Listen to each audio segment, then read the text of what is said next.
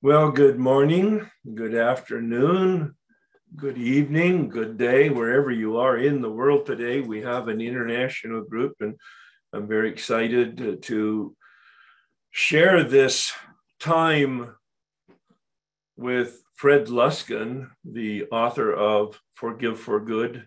Anybody uh, out there that's had any exposure to me at all knows that I endorse that book very highly and more about that later on.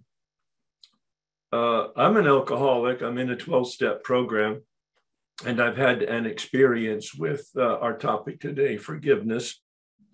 I met Fred t- 20 years ago, probably, and of course, he wrote the book. So that's what we're going to be talking about today. And a little bit more about that in a minute.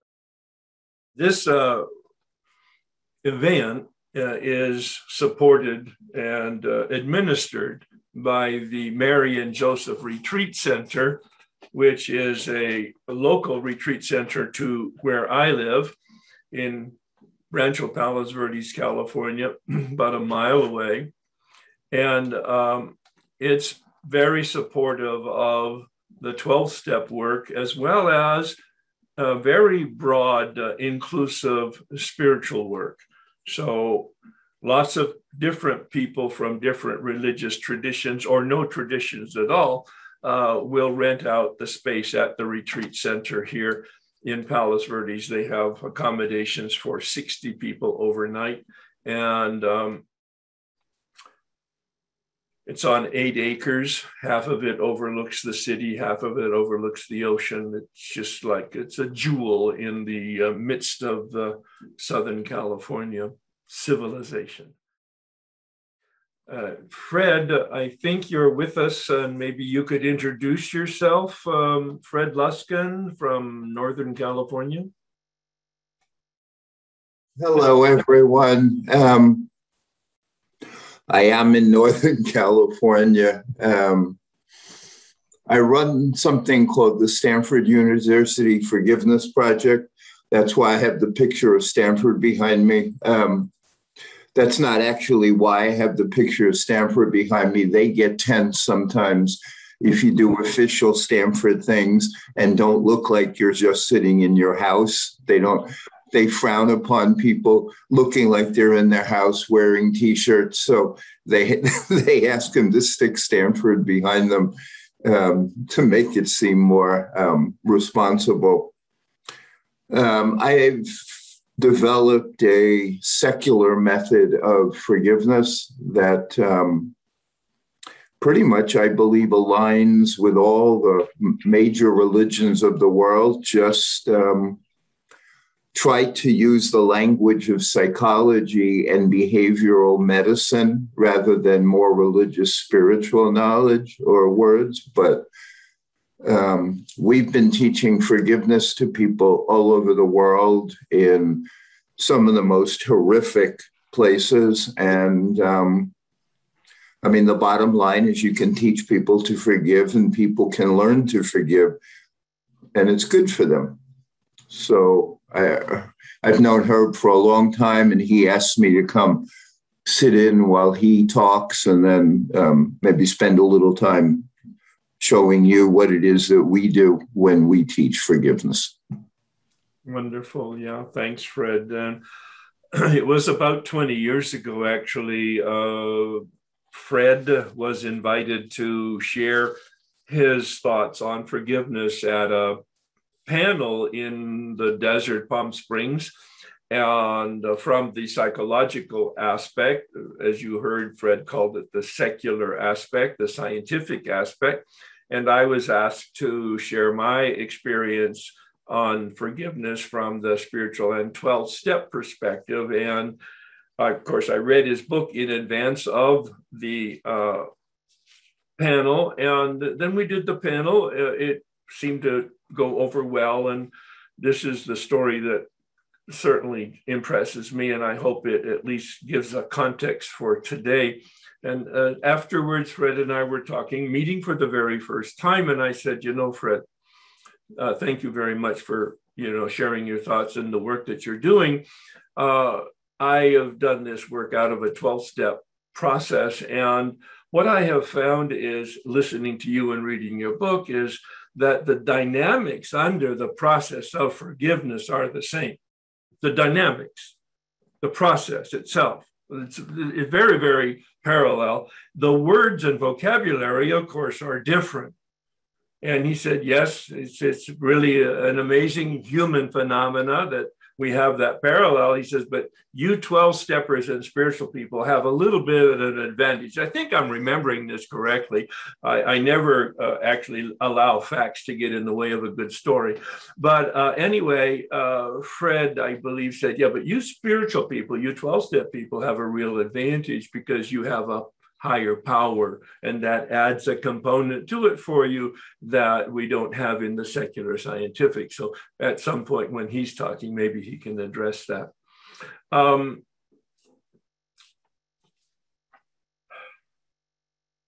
today we're going to talk about forgiveness. I'm going to put up a slide and um, I'm going to conduct a PowerPoint uh, to guide me in my comments my experience with it is that it's a process.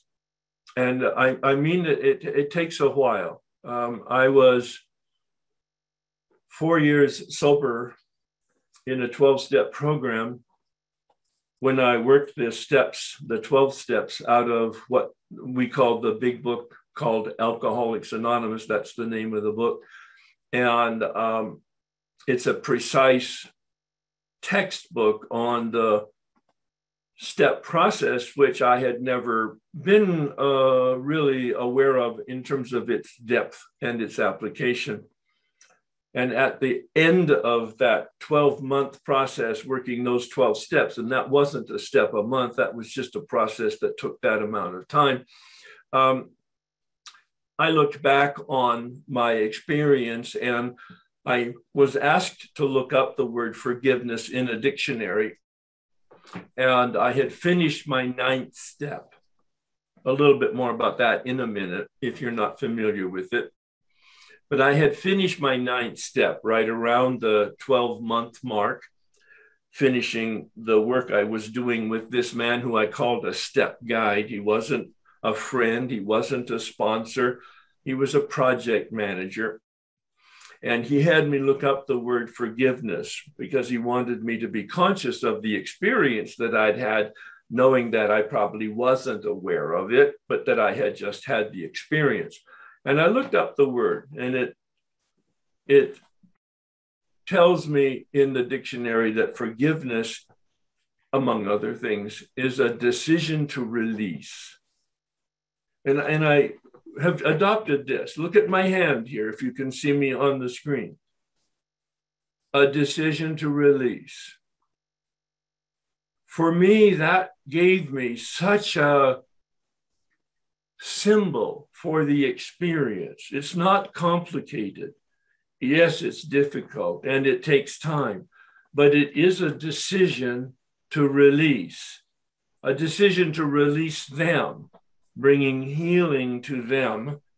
And paradoxically, as we know from the prayer of St. Francis and the Lord's Prayer, when we release them, we are released. That wasn't my intention when I started this work. I'm inviting you, and, and I checked with Fred to make sure that he was okay in his secular mode uh, with prayer. And he said, Herb, I've been meditating for 40 years. I have absolutely no problem with people's attempt to have more consciousness, which is prayer. Prayer is not words, prayer is about intention. Prayer is about intentional consciousness. We can put it into words spoken, we can put it into words unspoken, and we don't even need words because prayer is an intention and an attitude of openness to the life force, whatever that means to each one of us. Please join me. This is the prayer that whose intention is to have an attitude toward reality. I cannot control it. I, I threw away the word control 25 years ago. I realized I, I, I, don't control anything outside of me or inside of me. I influence, and I have a responsibility to influence outside and inside, but I have very little influence even outside, a little more influence inside. And the development of wisdom comes from making mistakes over a long period of time and correcting them regularly, frequently. Wisdom normally is reserved for people who are a little bit older because younger people haven't made enough mistakes yet. Please join me. God, grant me the serenity to accept the things I cannot change courage to change the things I can, and wisdom to know the difference. So ask yourself why you're here. Well, no, this is a workshop, although we will be uh, talking and having a lot of discussion, and uh, Fred and I will have a little dialogue at the end of mine and then at the end of his. We will be inviting you to submit questions, not submit, but ask questions raised hands, etc. But probably we'll wait until the end of our time uh, uh, of discussing our relative experiences, each one of us, so that we make sure that we give you the content of both Fred's and my knowledge as well as our experience. And so make notes so that you don't forget the questions and or the observations and or your experience uh, that you might want to share to support what we're talking about, or basically to even challenge it. I'm very okay with that. Why are you here? But I'd also like you to ask yourself in your life, is there any person or circumstance that is unforgiven, unreleased? You just can't go there because of the horror of the abuse or the trauma or the event or the circumstance?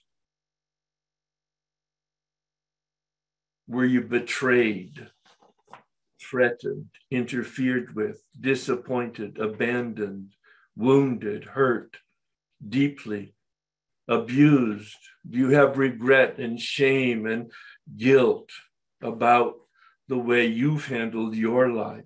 You can't forgive yourself. obviously a complicated litany of response to our historic experiences.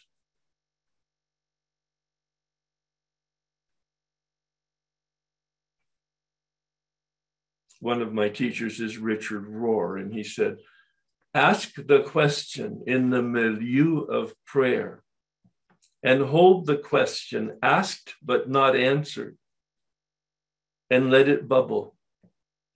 Let the energy of the unasked question in the milieu of asking for help guide you to an experience.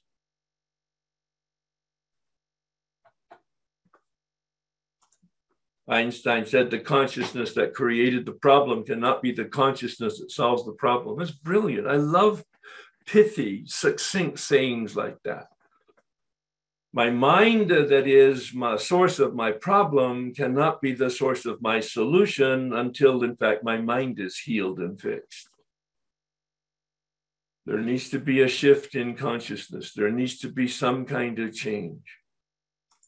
Again i'm asking you to pray out loud pray quietly or at least have the intention of having an open mind and heart Oh, you have a lot of knowledge and you have a lot of experience. I have no doubt those are the kind of people that show up for events like this.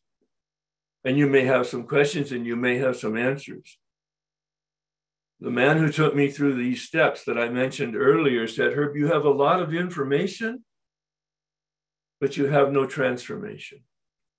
You have a lot of knowledge, but it's never filtered through your heart to your feet you have not changed.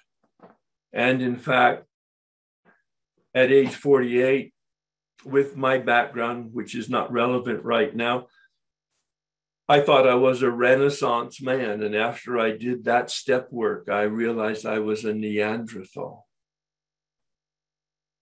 It was embarrassing, but it was also life changing.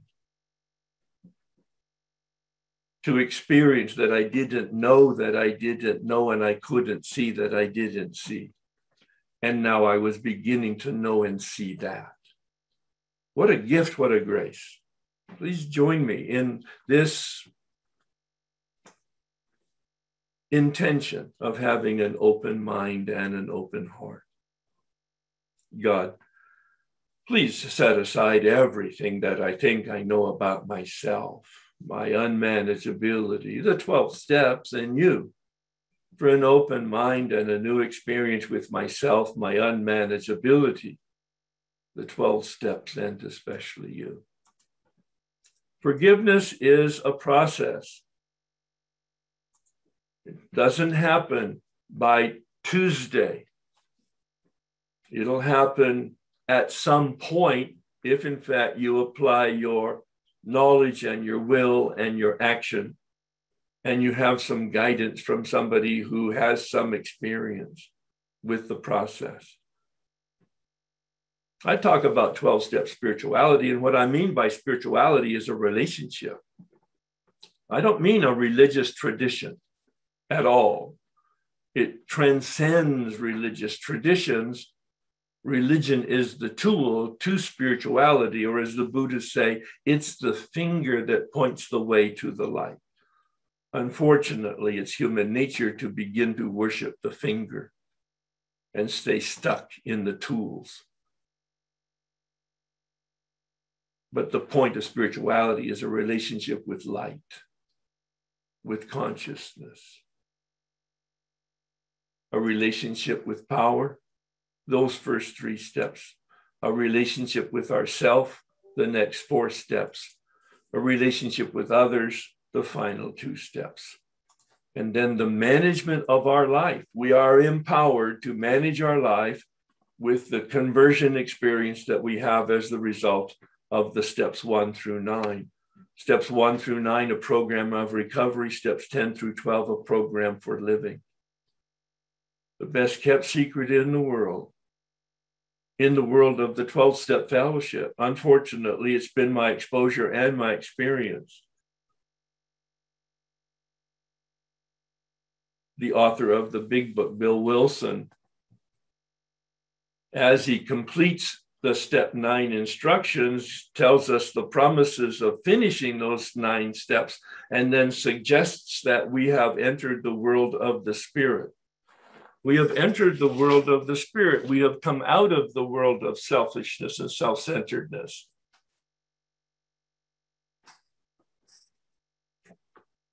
But we're not cured. It's not a reference to our addiction, it's a reference to our unmanageability, that second half of the first step. And we have a daily reprieve. A daily reprieve. I mean, it's not a secret because it's there in black and white. And yet, most people don't understand unmanageability as the spiritual malady or translate into the secular language as the human problem selfishness, self centeredness. My free will will always choose me on its unaided.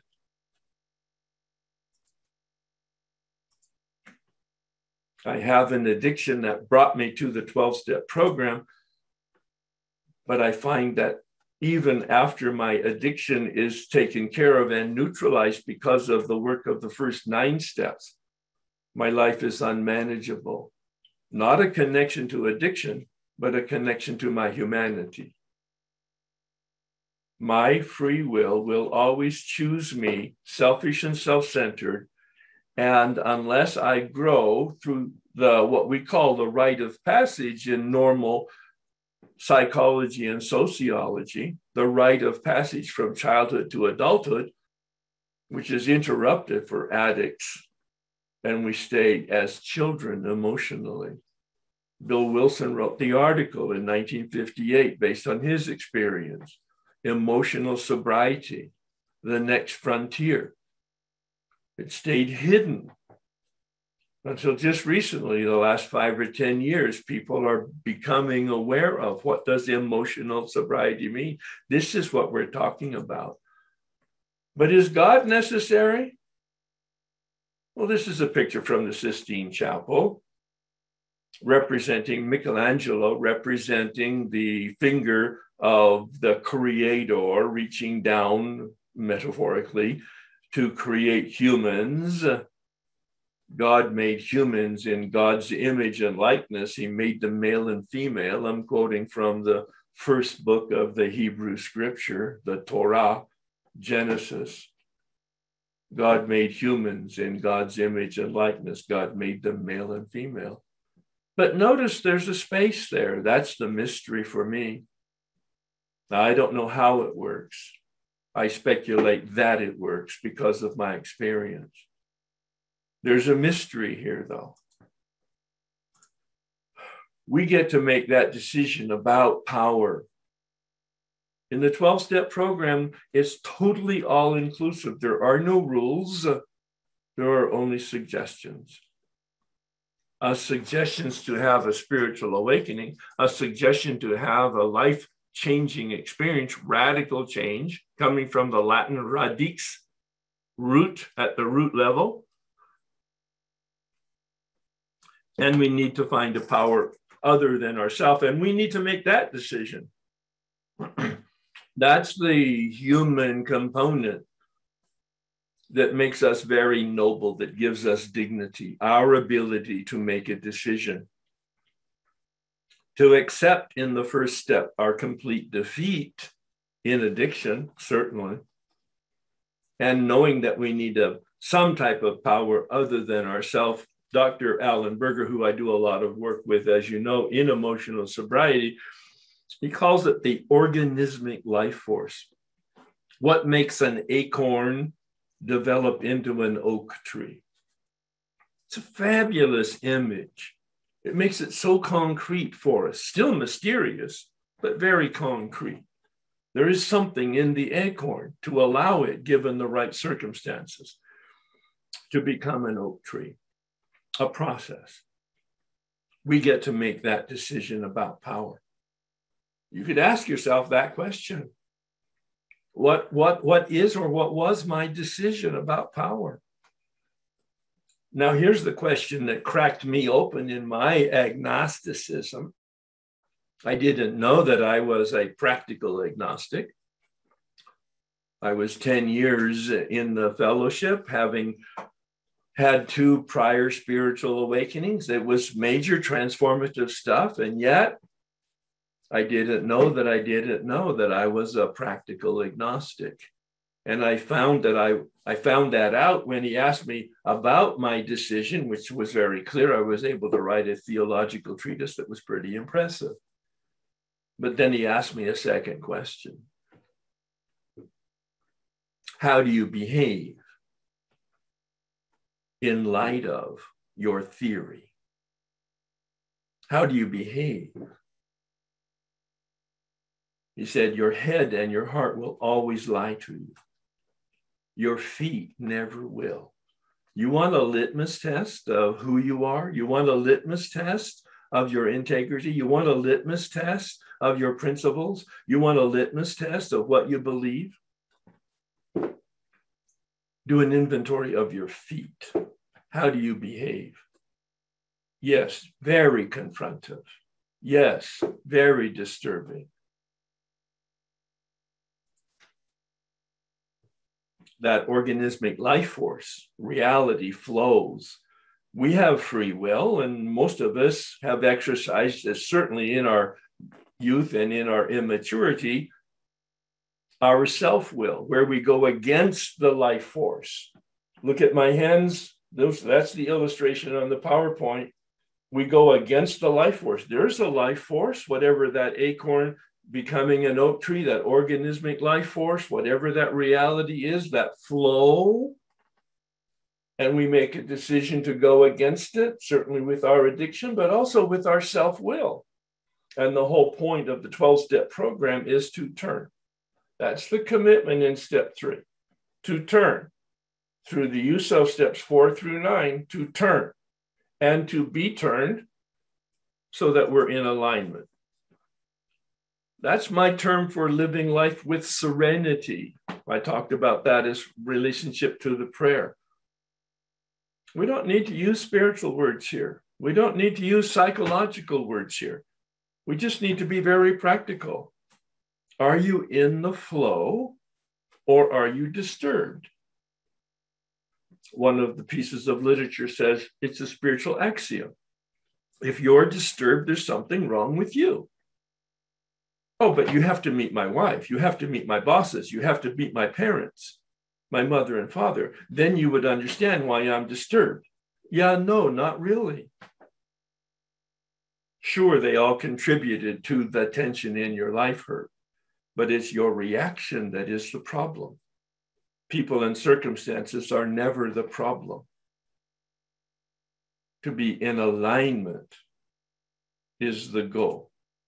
To be in alignment, a decision for a relationship with that power, with that organismic life force. Again, it's the decision. This is the magnificent of the human being, we have free will and we can make a choice. But what is it free in? Not addiction. That whole point of step one is that we're powerless, we have no choice. But the other part and the overlooked part is that our life is unmanageable on our own power. We're not fast enough, we're not tough enough, we're not smart enough. We're not knowledgeable enough. We're not effective enough on our own power. I need help at the very least from a mentor teacher support system. At the very most, from a power other than ourself with a capital P. Alignment is the goal. Alignment with reality. And I, am probably Fred. Uh, he and I have not co-presented since 20 years ago, but I'm pretty confident he's going to talk about living in reality. Because forgiveness is about that. It's about living in reality. This is living in fantasy, living in addiction. Pathetic Herbie, in the bondage of addiction, not knowing that he didn't know, wondering why his life is deteriorating. But four years clear of the addiction, placed in neutrality by a grace that I can't explain, but I'm forever grateful for. I'm in the bondage of self, and I don't know that I don't know that until I do know that. And I'm embarrassed to acknowledge that I am not a Renaissance man, I'm a Neanderthal. Bill Wilson, the author of The 12 Steps, says we have to participate in a process of ego deflation at depth. So we have to look at our story. Some of these are words that I learned from Fred. These are words that I learned from his book, Forgive for Good that put words to my experience in doing the step process. I did the step process without awareness of the context. I needed to transcend the context and have the experience and then get some words from outside sources so that I could understand what I had just experienced. I have certain genetics. You might have noticed that I'm bald and white. It's not my fault. My father was bald and white, and his father and his father. I'm also an alcoholic. I've admitted that. It's not my fault. My father and his father and his father. It's the genetics. And uh, I think science is pretty well documented that it's uh, addiction is 80, 90% genetic. But it now is my responsibility I was raised in a particular culture which formed my attitudes. I was given some experiences in that culture in my neighborhood and in the schools I went to. Now, you notice that these are the Russian dolls that are in gift shops that are encased one in another and they all look the same. These are the facades that we create to create safety for ourselves, to create a fit into the culture, fit into the community, fit into the tribe, so that we will be safe and protected. And we don't know that we don't know that we have a Hollywood storefront that we've created over time and we think our persona is our personality. Persona is a word from the Greek language. They had plays that they did 3,000 years ago in these wonderful stone auditoriums. I've been there to Greece, and you can speak from the podium at the bottom of the tiered stadium and hear the words a hundred yards away at the top of this of this of the stone benches. The acoustics were really good, but at that distance, you couldn't understand who the players were in the in the uh, in the play that was going on, who the actors were. So they carried these masks, these shields in front of them that represented the character in the play so that the people in the cheap seats could understand the motion of the play, the evolution of the play. Do you know what those shields were called? Persona. Yes, our personality developed from this mask that we wear. Today, the psychologists call it the false self, this process revealing the true self. What are the obstacles to awareness? The central root cause, Bill says, is selfishness, self centeredness, which I introduced earlier as unmanageability. And the fruit of the root, resentment and fear and sex and dishonesty and secrets and guilt and shame. Some of the words not in the textbook, but certainly relevant to today's understanding of human makeup. Our step four is to identify that and then to have those removed. In the process, and this is where forgiveness, this, this is the main ingredient for me to understand forgiveness, was to take a look at my beliefs. In the column three, resentment inventory, an extended version of what's in the big book. It's not there in detail and the application in, instructions are not there. But the men who helped me, my mentors, my teachers, my guides, understand the words and their own personal experience with it so that I could get underneath what is my belief about who I am? What is my belief about who others are? What is my belief about how life works? The word belief is not in the big book, but it certainly was the word that helped me unpack that I had a delusion about who I was. And if you are interested in further pursuit, take a look at the personality description, the nine characteristics of a narcissist. Shocking my own therapist said the only thing missing from the DSM description, those nine characteristics, is your picture. Another additional arrow reducing that delusion that I was special and entitled and exempt and unique. And, and then to take a look at column four the motives for my behavior. Now, the word's not in the big book, but that is my word that captures my experience of an answer to these five questions. What am I thinking when I have this resentment? What am I doing when I have this resentment? What is the fear underneath it? What, where am I being dishonest? What is my responsibility? That final question that is the turnaround.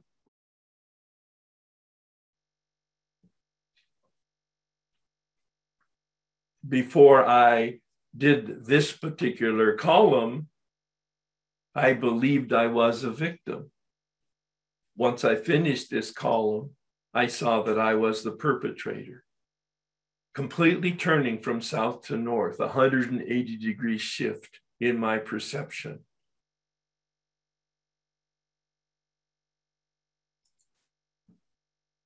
Of course, we reveal the obstacles in step five. We name the character defects and see our powerlessness over them in step six. We pray for their removal in step seven. We name the harms that those character defects provide in step eight, and we make amends in step nine. Forgiveness as a process, a decision to release them. And paradoxically, I find that I am released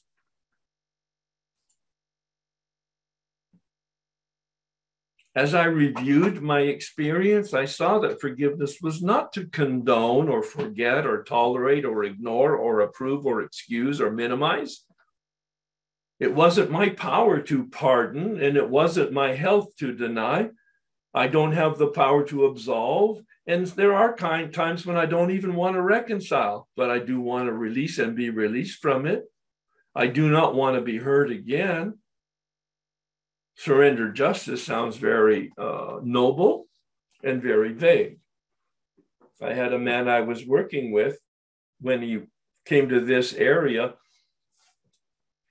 He had the experience of his father molesting his two daughters, 12 and 14. And he confronted that. And he confronted his own anger about that. And he went through a process where he came to a place of forgiveness and love for his father. He maintains a good relationship with him today. But at that time, which was probably 25 years ago, he reported it to the police, had him arrested, had him convicted, and this man, his father, the grandfather of these children, at age 67, was put in jail for six prison for six years because he wasn't going to surrender justice. He forgave his father. He loved his father. He wanted a continued relationship with his father, but he didn't want to ever model to his daughters that what grandpa did was okay. It wasn't okay and his father was never allowed in their house again or to see the daughters again until they were adults. That's what we mean by forgiveness, but not surrendering justice. Forgiveness is not a decision to retaliate or exact revenge or seek compensation or judge. It's a decision to release them and release ourselves and paradoxically, as I've indicated, be released.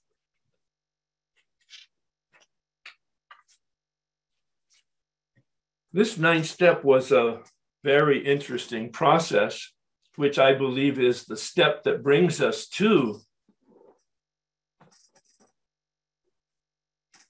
the realization that we are in prison.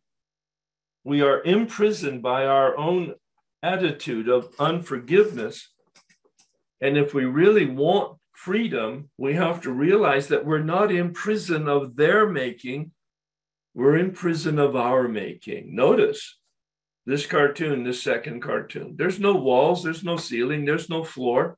There's just pathetic Herbie holding the bars in front of his face. He has to learn to drop the bars.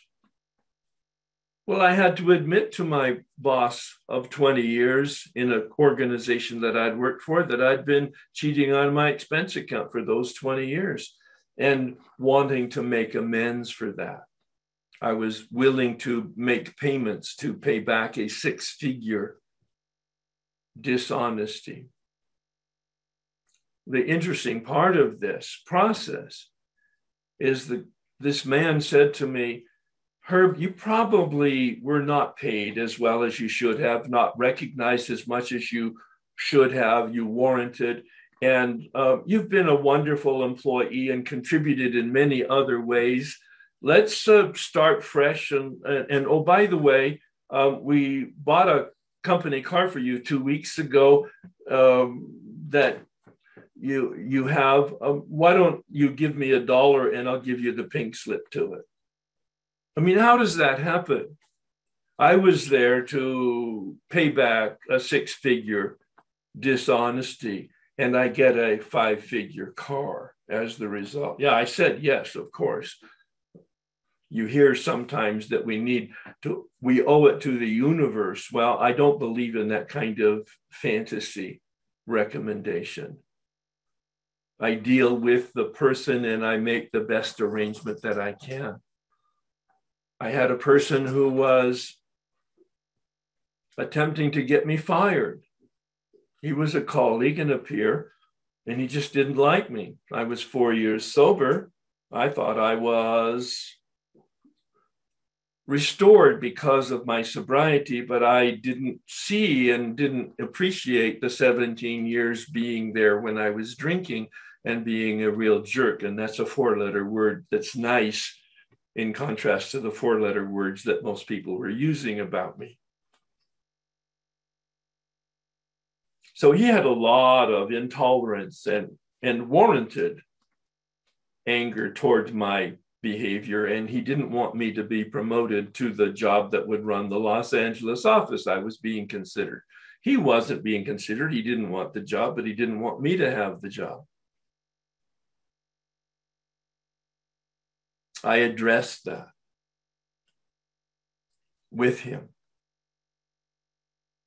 I made amends to him for the stress that I put him under, for the time that I wasted, explaining if he wanted to some aspects of my behavior. And he, he asked me the question Is this some kind of an amends process? I know you're uh, an alcoholic and uh, is this and i said yes that's what i'm doing. And he said well he said you're you're a better man than me. You've got a lot of courage to sit down and face me with all of this.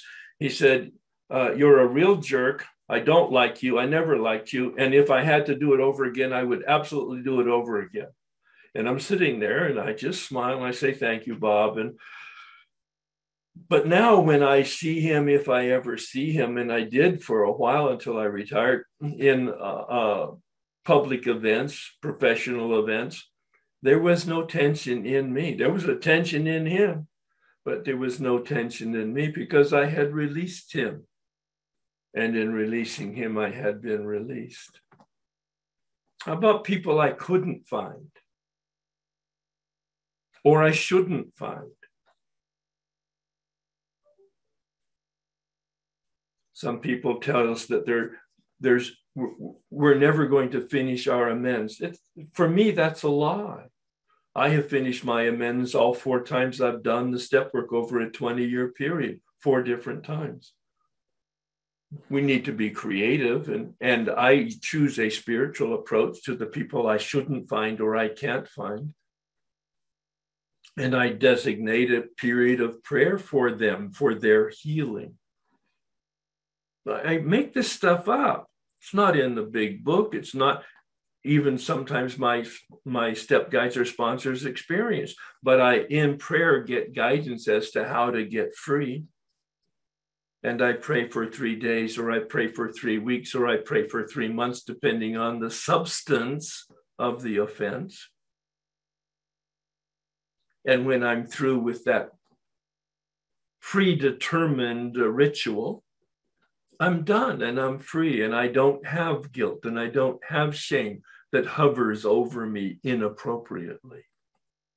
What about a dead person like my father? I had a rage toward my father, which I had worked on in therapy and etc. all of the human development stuff of the 60s and the 70s and the 80s and I'm here in a 12 step program four years and I still have this rage. And he's dead. 12 years he's been dead. It was recommended that I go to a cemetery, any cemetery. He had been cremated, there was no burial plot. And sit there and write a letter as if he were there, invite his presence as if he could come and write a letter in his presence and then read it out loud. Took me a couple hours. It was very emotional. I used a half a box of Kleenex. I mean, it was soul rending experience. And I walked out free. I had released him and he had released me. At the end of that process, I said to him as if he were there, What can I do in addition to repair this damage? And it was very clear. This voice in me said, Take care of your mother. I walked out. My mother had disappeared two years earlier. Sold her house, sold all of her belongings, moved out of state with no forwarding address because she was so angry with me over some financial uh, uh, arrangements that we had made. A substantial uh, deposit on a house. She said it was a gift, and I said that she said it was a gift, and she said years later that it was a loan. Because of the program, I had written a check and, and satisfied it, but we, she was still ang- angry enough that she left. I didn't know where she was, so I went to the union that sent her a check because of my father's Teamsters commitment. I said, I don't know I don't want to know where she is, but send this letter with the next monthly uh, pension check. In that letter to her, I said, if there's anything else I can do, let me know. And I sent pictures of the children. She was a great grandmother, loved my children and my wife probably more than me. Two weeks later, I got the envelope back. It had been opened, it had been read. But she was still so angry, she returned the pictures of the kids. Yeah. Two years later, we're talking about four to six years now as a distance. I get a phone call.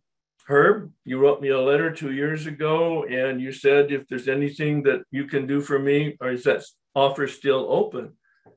And I said, Well, of course, mom, by the way, hi, how are you? And uh, she said, I've got terminal cancer. I've got six months to live. I want to come home and take care of things.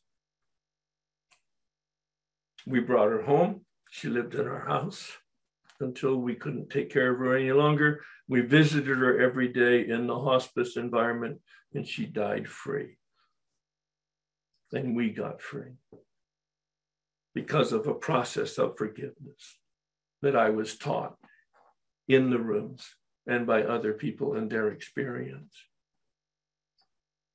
It's really important to get experienced advice. It's the most important and sacred part of this journey. This man who took me through the steps and was giving me his experience and guiding me through the roadmap of step eight, a list of harms that I had done, we I came to one that was with a woman 25 years earlier, and he said, I have no experience with that. You need to go to a woman who you trust in the program and ask her after 25 years, would she want it resurrected and talked about? And if she would, how would she recommend you approach it? And I did just that. And she said, Yes, I would. And here's the process. And in the process of talking to the woman from 25 years ago that I had offended, this woman said to me, I'm so glad that you called. This has been so healing. I had not used that word, but that was her experience of the process because I had made a decision to confront my behavior, to have a discussion with the person who I had hurt with a willingness to attempt to repair that damage and to bring healing to her. And I got free and she got free. What about a wife who had been hurt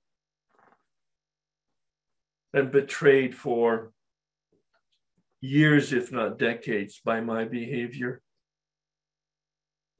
She was at 25 years married, so intimidated by me, so hurt by me that when I would approach her or she would approach me, she would stutter. She wasn't a stutterer, but that was the level of tension in our home. And we were talking about divorce. And I said, I don't know whether to come or to go. And she said, I don't know whether to come or to go. She had her own program and her own sponsor and her own spiritual life. And at the recommendation of my own sponsor, Step Guide, I asked her if she would pray with me. And she said she would for guidance and for healing. We got on our knees, not to get God's attention, but to get our own attention, an act of submission, an act of humility. We needed help.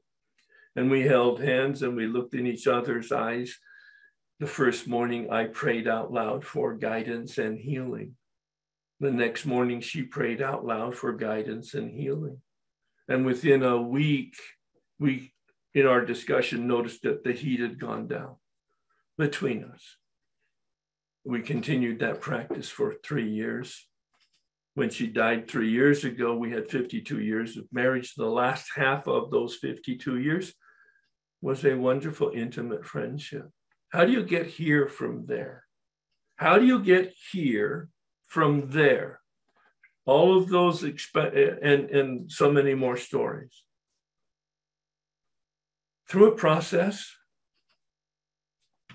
through a process of accepting responsibility, of identifying the beliefs that are the lies, that are identifying the motives that are corrupt, by identifying the fantasy that I'm a victim and the truth that I'm the perpetrator. I'm 100% responsible for my life. I don't have a part in my anger. I don't have a part in my resentment. I have 100%. I own it. The life I have today is exactly the life that I built. The life that you have today, right now, right now, as you're sitting here listening to me, the life you have is exactly the life that you built by your thoughts and by your feelings, and mostly by your actions. And the good news is that's the bad news. the good news is that we can change it. We can have a life that flourishes. That's the use of the term from positive psychology. A life that flourishes if we take responsibility, if we get some information, if we get some help, and if we take actions based on principles. I hear the comment about living amends, and sometimes it's a dodge for making real amends. Oh, I'm just going to live differently and the universe will heal. Eh, nice try. A little new agey for me. If living amends you mean living differently, if living amends means that you're conscious of becoming a nice person and or contributing to somebody else's having a nice life, then I'm okay for that. But it's not a substitute for the actual detailed uh, amends to any person or institution.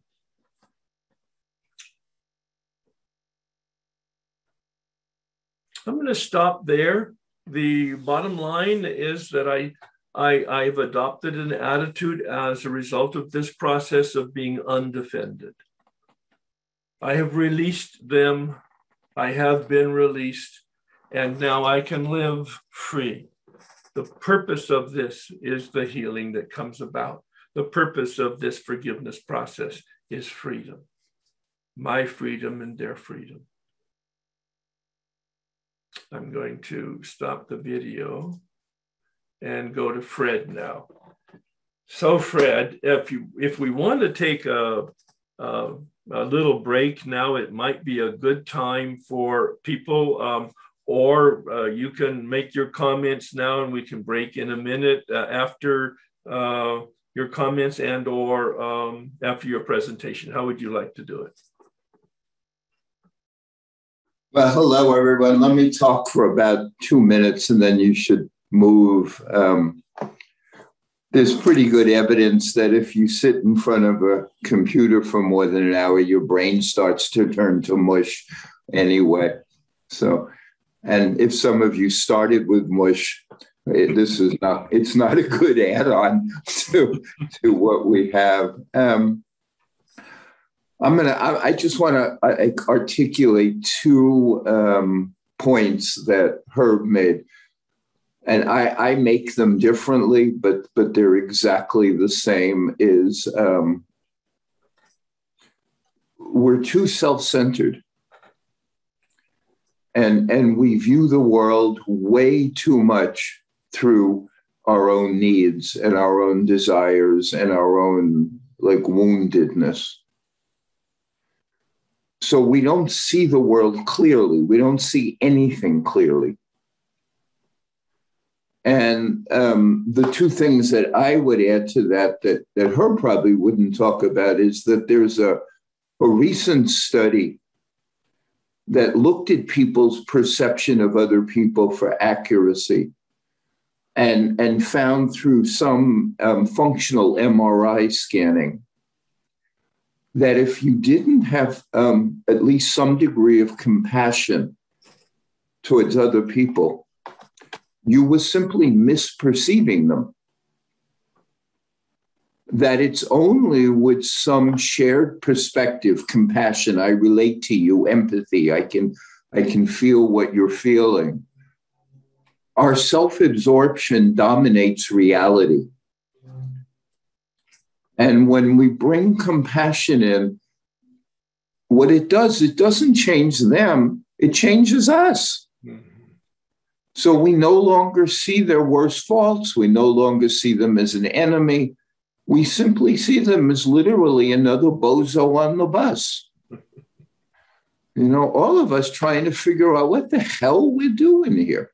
So that's one, the, the self absorption. The second piece is the responsibility piece.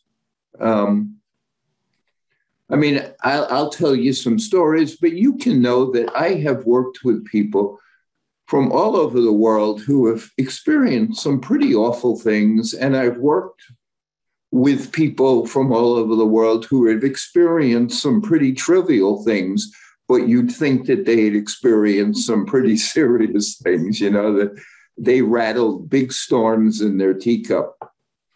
Um, but the way the brain works is when painful things happen, difficult things, losses, changes, we need time to um, recalibrate and rebalance. And that's called grief. And that's legit. And it's necessary at during grief to be angry sometimes and to be sad and to be scared and to be pissed and to be frustrated and to hide under your bed covers for a while. I mean, that's like perfectly healthy stuff. And the purpose is for your brain to integrate what happened.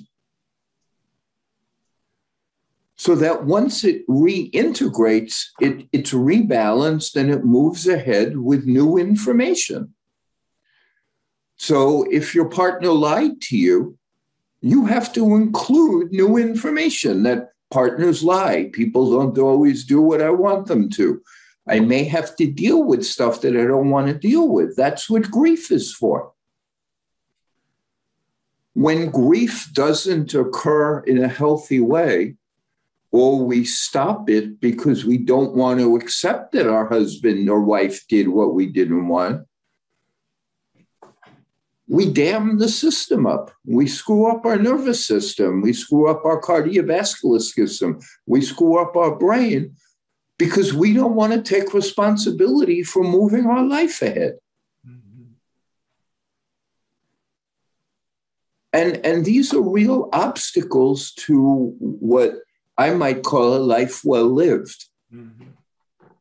You know, this self absorption, and this unwillingness to simply say, like, you know, whatever's happened to me, I still guide the ship. And, you know, even if the ship runs aground, it's my responsibility to take it back to sea if I want to. I can't sit there and scream at the iceberg for the rest of my life. I mean, I can, but it ain't too sharp a way to deal with things. so these are shared concepts. And I'm going to say these are the kind of concepts that are at the heart of mental health. So, I mean, from my point of view, it doesn't matter whether you do it from a 12 step program or a, belief in, in Jesus or prayer to Buddha or, you know, simply going to a therapist and talk it through. The, the central way that your nervous system processes your life has multiple possible inputs. And I will reiterate what Herb said. Um, it's easier if you believe in a benign higher power. It is easier. The downside is it's harder if you believe in a punitive higher power. Yeah, right. There's research on this that people who believe in a punishing God do worse in life. People who believe in a benign, helpful God, they do better in life because, in part, because they give some of their um, ego over to that higher power so they're not carrying as much of an ego burden. That's one absolute reason. But two, they, because of the benign universe or God or spirit, they recognize that in a safe world, they are free to change. Mm. In a critical, harsh world, they're not free to change because they have to protect themselves all the time. But you can't do forgiveness without freedom to change. And you can't do most of what's good in life without freedom to change. Because that little ego hunkering down to protect you will cling for dear life. But those people who believe there's something bigger than that, they have a, a, a like a entry point where they can let go of some of that fear and trust a little bit. Anyway, please take a break. Um, no, I mean, you're not going to get much out of this if you're just staring at a screen indefinitely. Why don't you say like seven, eight minutes and then we'll start again? But I'm going to tell you don't check your email, get up and move or get take a drink. You need a break from the screen. Right and take five minutes. It might end up be seven or eight minutes, but target five. I know who you are. Target five, and we'll get back here and start again in about seven or eight. Thanks very much, Fred.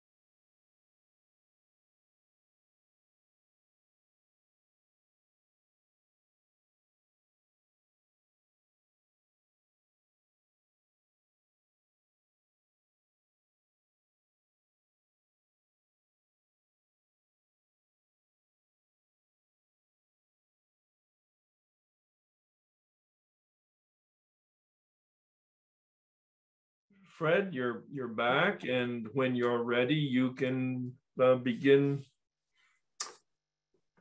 talking to us. Well, hi again, everyone. Um, you know, I was contacted by Herb at a at a um, opportune time. I, told him this. Um, we're just starting a little bit of research on um, like our method of forgiveness uh, for people in recovery. Um, we have, if we want to, and I'm not sure that I want to write another book, but we have we have a book offer from New Harbinger to write a forgiveness like book for people in recovery programs. Um, and, and I want to make really clear when I when I say secular, um, like I myself have, I, I, I told I, I said I've I've been meditating since high school, or actually college, practicing yoga since high school, and you know deeply believe that that there's something extraordinarily mysterious and way beyond my pay grade to understand about how this world functions. Um, but I wanted to create a program that we could take anywhere. I mean, that, that was the purpose of a, of, of, a, of a secular program. We, I've given, you know, forgiveness talks, grand rounds in hospitals and um, to lawyers and Supreme Court thing, not not the you know the California Supreme Court and um, to churches all over the place who wanted a methodology that would complement or be acceptable in places where you don't want to talk about a higher power.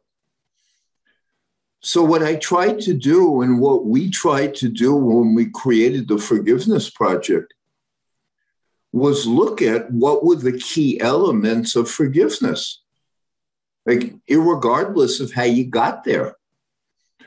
So, we spoke to all sorts of folks and we worked with all sorts of folks. We didn't care how you came to us.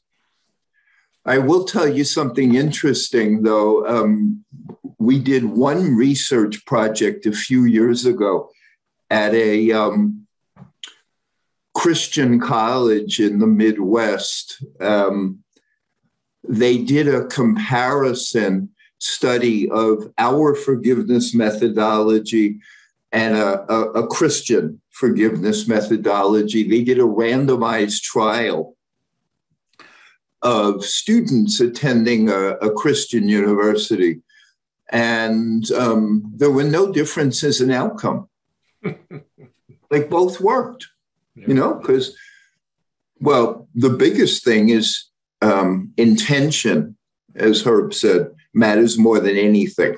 Like um, that famous statement if you like if you have a how you know or if you have a why you'll find a how that's really important so I, I offer no arguments.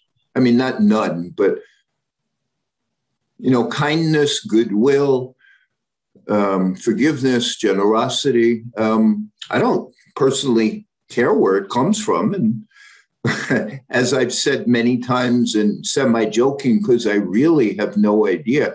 I don't think God cares either. You know, if if if you treat people well and are like somewhat humble and good-hearted, I, I, I don't sense you know, that anybody up there is keeping score as to how you get there. Um, but but the point is that there are real practical ways to um, become a more forgiving person.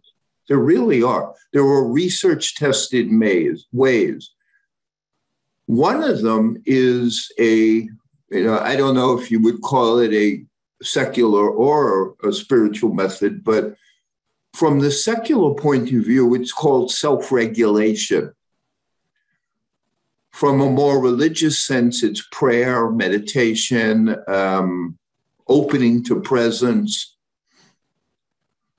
The point of the practices is, it quiets you down. And from a brain point of view or a nervous system point of view, if you're all agitated and angry, you don't think straight. I mean, it's just that simple. You're actually stupid when you're angry. really, you, you, you. I mean, I don't remember the exact thing, but you lose IQ points when you're pissed off. Not that if you've had a partner who's pissed off and you see them, you know they've just had an IQ ectomy. I mean, you can see it when they're, you know, when they're just pissed, you know they're stupid. The bad news is they know the same about you. Yeah. Right? They see you angry and they go stupid inside of their selves, but they also go scary. And so your anger lowers other people's anger of IQ as well as lowering your IQ because you scare people. Mm-hmm.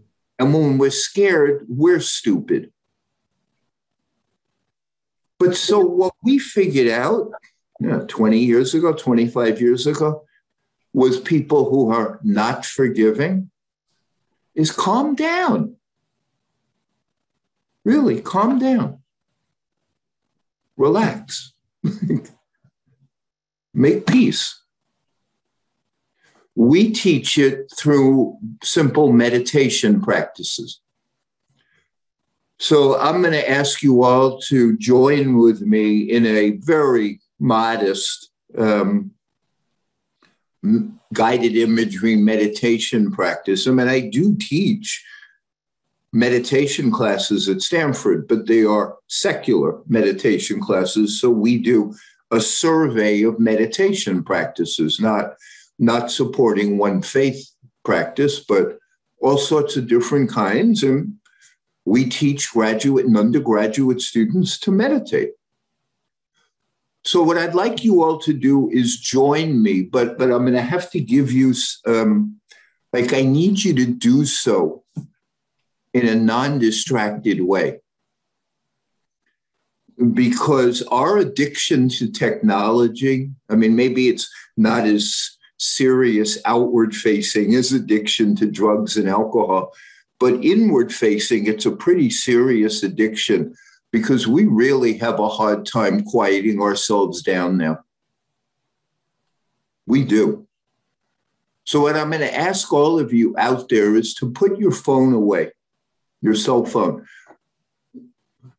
Kiss it goodbye for a few minutes. Like, tell it you're sorry that you're no longer going to be its babysitter, put it away.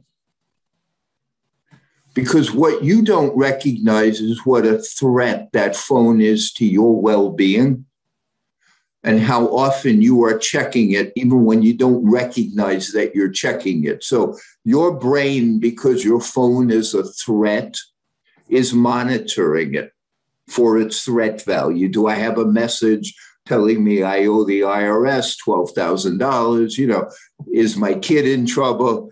Um, did they not have what I ordered at the bakery? Whatever.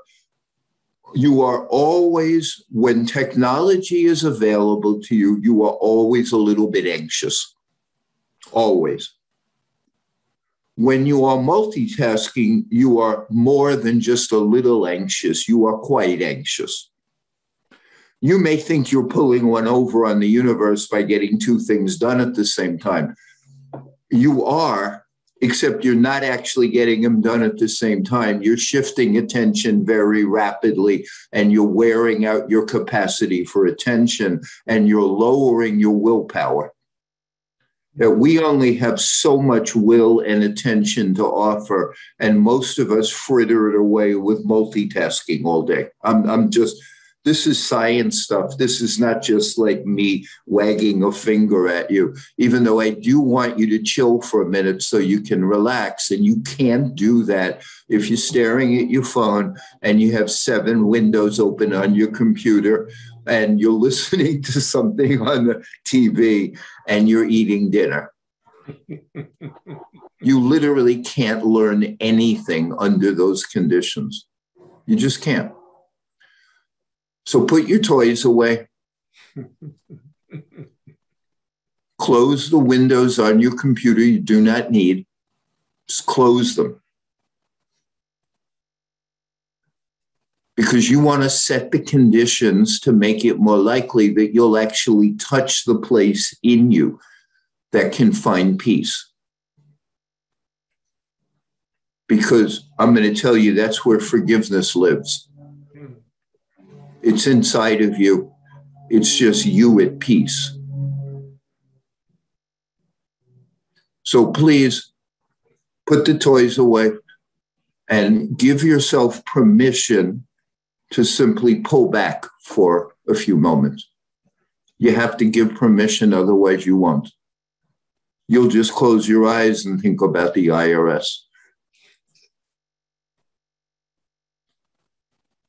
So I'd like you to pull back for a moment, close your eyes.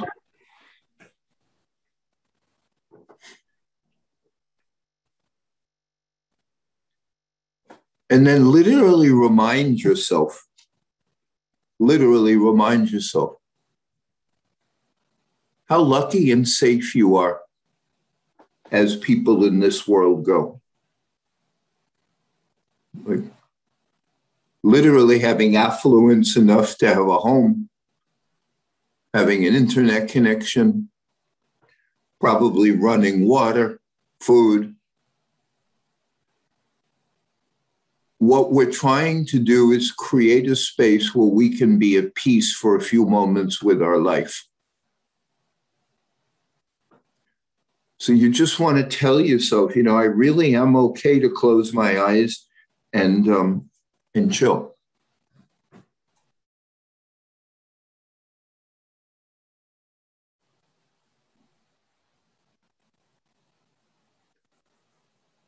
And when, when and if you give yourself permission, your body will start to relax.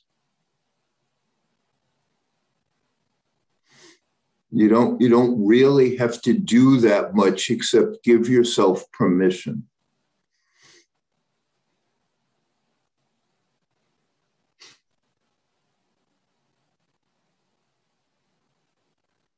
And you want to encourage your body to relax by softening your shoulders. Like it's very hard to be at peace with tight shoulders. And so, if you can, like, soften them, relax them, even shake your arms a little, just you want your shoulders because they're protecting the center of your body. You want to become vulnerable and safe. So you want your shoulders to relax.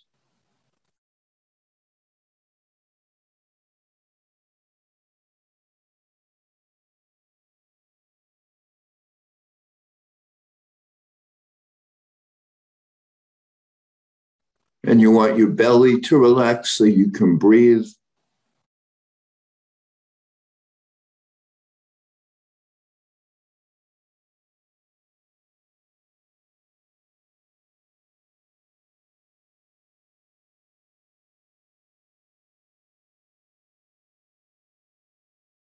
You literally want to relax your abdomen so you can breathe gently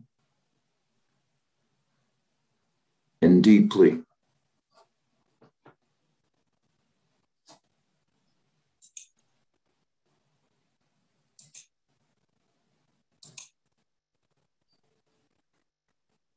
And any meditation instruction reminds you that when you inhale,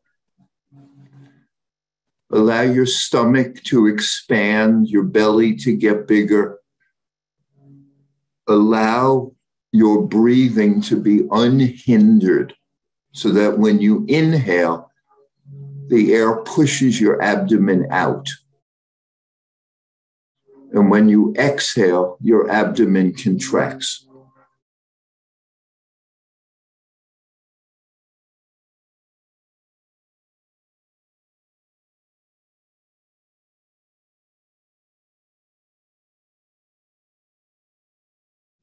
And you really, really, really want to remind yourself you're safe enough to do this.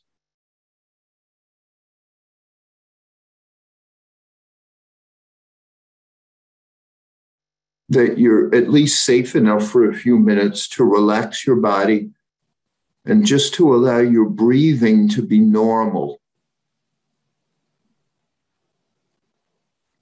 Which is when you inhale, the air fills the space. When you exhale, the abdomen, the diaphragm pushes the air out. And with if you keep your shoulders soft, you'll lower your blood pressure, you'll reduce your muscle contractions.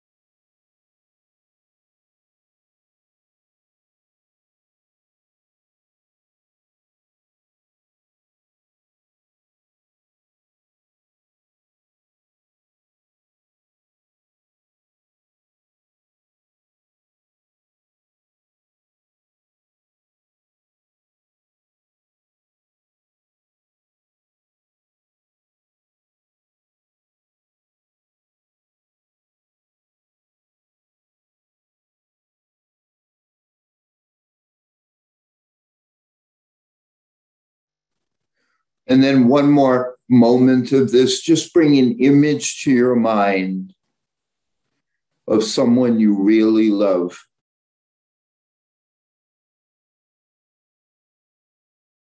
Just bring an image to your mind of someone you really love.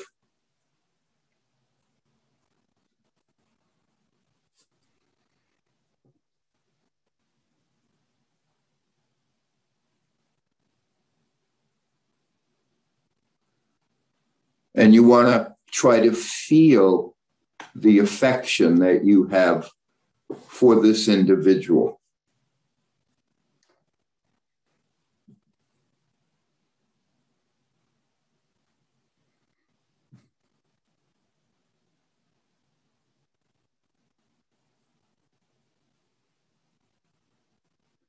And you want to you want to almost feel it in the area around your own heart.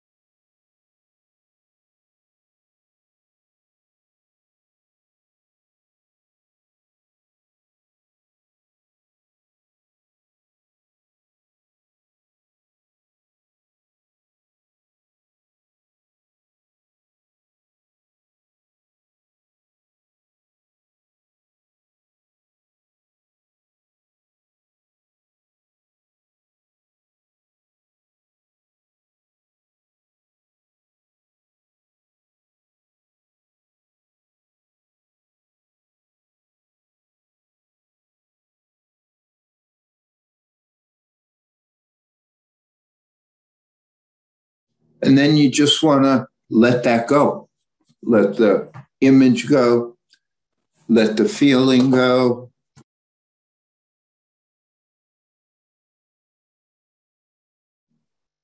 And you just want to relax, maybe take a breath and open your eyes gently.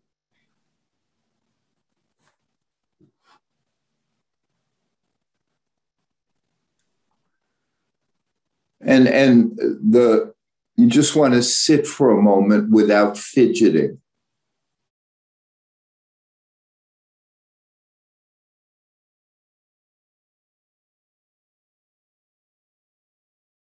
Because what, what I will say is, um, at least what we understood from the beginning of our work, was forgiveness, compassion, generosity, kindness, tolerance, they're all latent inside us. Depending on what we practice, depending on our perception, they become more or less activated in us. But many of us are so distraught and so anxious that we don't quiet down enough to even recognize the possibility of really being at peace. Even for three minutes, like just being at peace. And so you have to practice. Like you have to take moments out and practice a reminder, and this is this is its direct relationship to forgiveness. You can be at peace with your life. Like it's it's not that complex. I mean, it's as as Herb said all over the place. It's like simple but not easy. But it is simple because unforgiveness is right now saying there's something in your experience, in your past or your present, that's such that you're not okay with your life, the whole picture of it. So it could be mom from 40 years ago, or it could be, you know, somebody else from two months ago, or it could be you from how you behaved, or it could be the conditions in the world. But what you're saying is this experience is such that I don't want to release it and be at peace with my life. So when you're unforgiving, you're saying in 2021, I don't want to be at peace.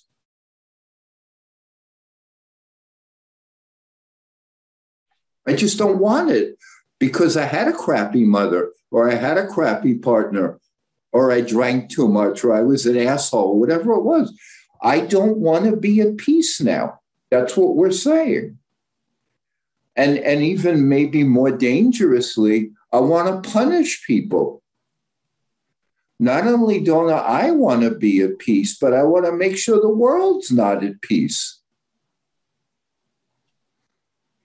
Simply because an experience happened that I don't want to release. I don't want to let go of my negativity around that experience.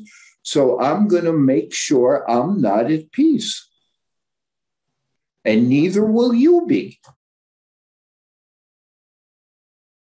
Because I'm going to tell you how shitty things are.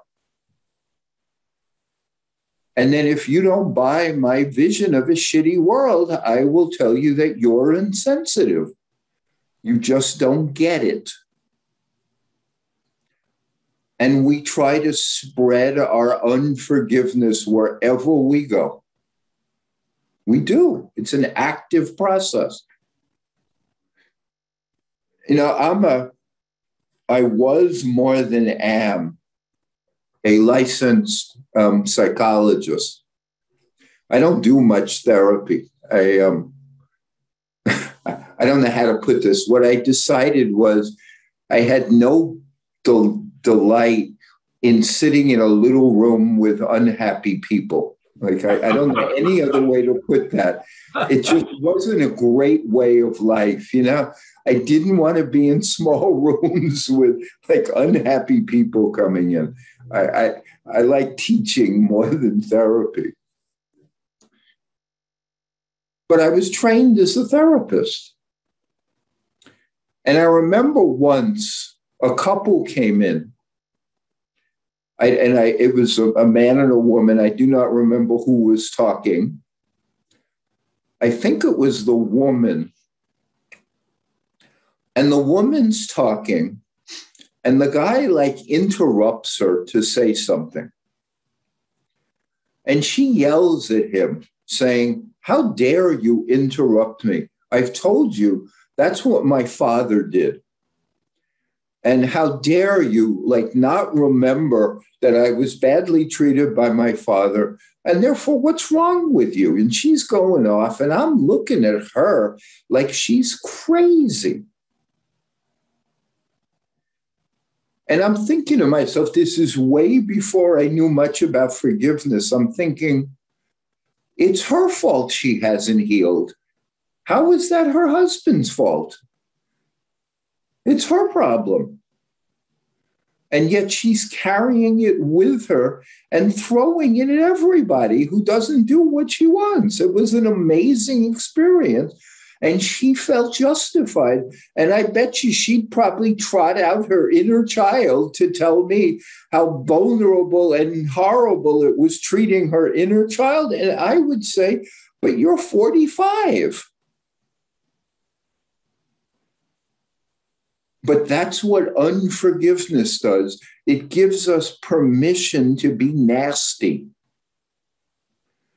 because we haven't healed and we don't take responsibility for our own healing. Had she said to him, like I would think any normal adult would say, honey, I'm so sorry that you still have to suffer over the fact that I haven't let go of my childhood. Done.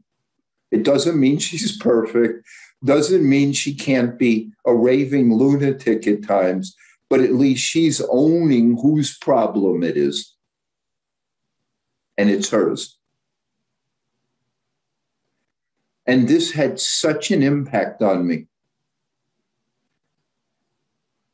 That wait a second and therapists were training people all over the place to do it and inner child work um, you know?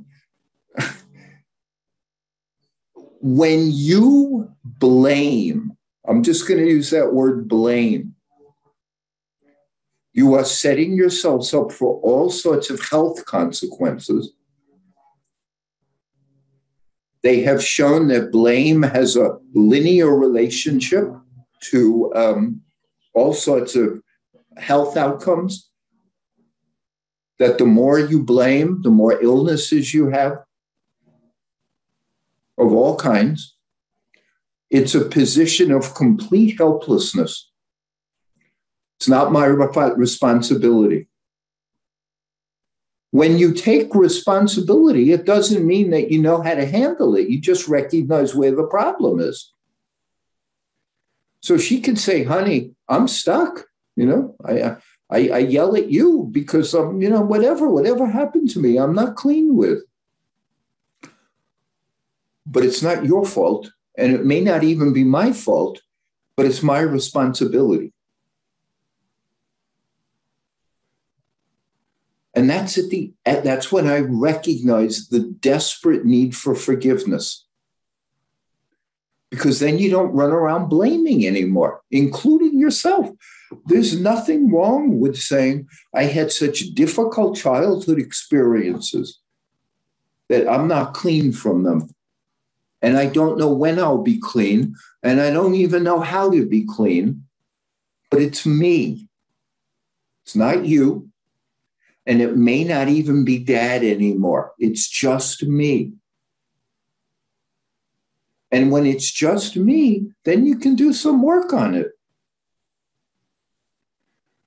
So, fast forward a decade, I remember doing one of my first weekend seminars at Esalen. And there's like 30 people coming into the room and Esalen's on the Pacific coast, and it's drop dead gorgeous. And I, I, I, this was probably my first workshop there. And I walk in really nervous, and there's like 30 people already in the room. And I sit down hoping nobody will ask me to teach because there's just 30 people. I don't know what I'm doing. I mean, it literally. And so I make the mistake, and I'm being very clear with you. I made the mistake asking people, why are you here? Not one person told me the truth. 30 people said, I have a problem with mom. Um, I have a problem with dad because it was forgiveness thing. Um, I had a terrible parent. I had a terrible past. This person did that. I screwed up. Everybody had a great story, but nobody told the truth. The simple truth was, I don't know how to cope with my life. That's the simple truth. I don't know how to cope with my life. My problem is not mom. My problem was mom. But the truth is, I don't know how to cope with my life today. I don't have the skills. That's what you get to if you're healthy and you forgive. It's like, I may need a lot of help, but it's about me. So you'll you'll you may laugh at this, I don't know. But about 80% of the people there, for whatever reason, had issues with mom. And half of them were issues with mom when they were young. About a quarter of them had issues with mom now. Like, boy, is she a terror. I can't stand her. And some of them even had issues with mom in the future. Like, we're going to have to put her in an old age home. And so she's going to be terrible. But I'm sitting there with all these people having issues with mom, past, present, and future. So that can't be mom's fault. Like mom does, you know, like the temporal sequence means it's their processing. But here's what I came up with, and it's, you know, like a rule of thumb you had shitty parents, and some people had really shitty parents, as Herb said, forgiveness is not minimizing what happened or condoning bad behavior. It starts with telling the truth. It also finishes with a telling a different truth, but it starts with telling a truth and because of forgiveness, then you learn to tell a different truth, one with compassion and goodwill. But the truth stays the same. I had crappy parents. The lack of truth is they're the reason why I can't cope now.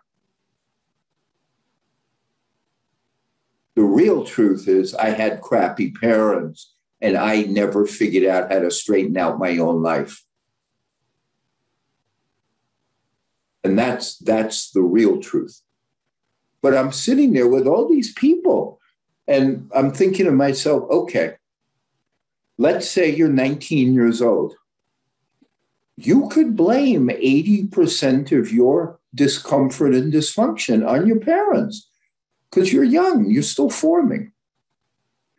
Let's say you're 25. Maybe you could then blame 60% on your parents. Maybe by 30, it's 45%. By 45, it's 20%. But the longer you live from an incident, the more your coping is responsible for your experience. And we don't honor that truth enough.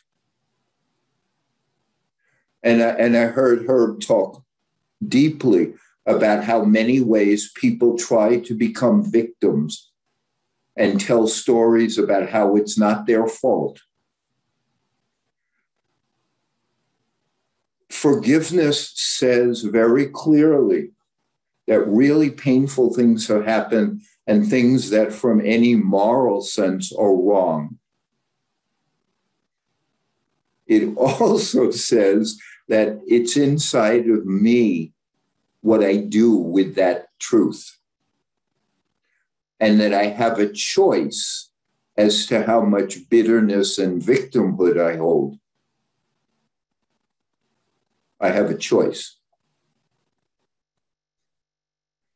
So, forgiveness in no means suggests that it's okay that people abuse children.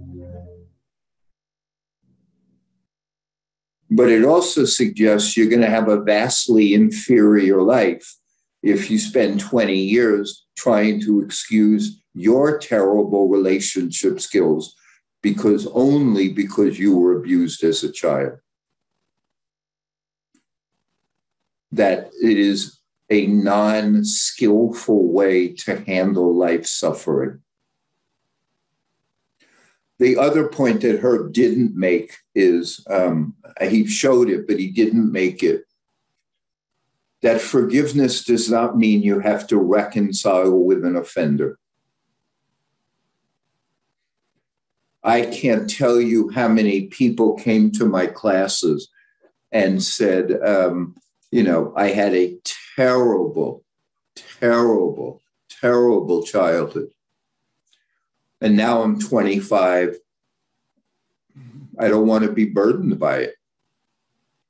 So I want to heal, but I don't want to go home over Thanksgiving. And I would say that sounds really smart to me on both counts. And let me make it tangible.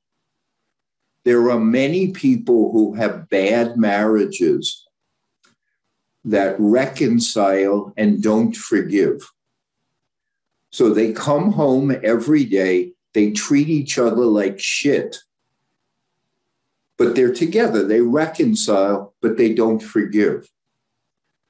There are other marriages that don't reconcile but forgive and when they interact each other forgive with great kind act with great kindness we couldn't make it work together so we split.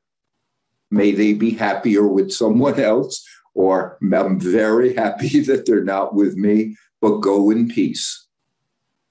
So forgiveness and reconciliation are different. Forgiveness has some impact on reconciliation because when you forgive, your mind is not clouded with all your anger and resentment. So you see the person more clearly and you're more likely to take some responsibility for how you behave in the situation. So it may be more likely that you will forgive. But it doesn't necessitate reconciliation it frees your own mind and heart so you can move on without, I'm going to say, prejudice. I'm going to go on to something else, but I want to just leave with one of I Herb says he likes these short statements. Desmond Tutu's famous statement, without forgiveness, there is no future. I met Desmond Tutu once. He was an extraordinary human being. He still is, but he's in his 90s. He, he was one of this world's most extraordinary people. And what he meant by without forgiveness, there is no future, is without forgiveness, you keep on living out your past. You don't have an actual future. You just have a past replaying itself. And so you are stuck.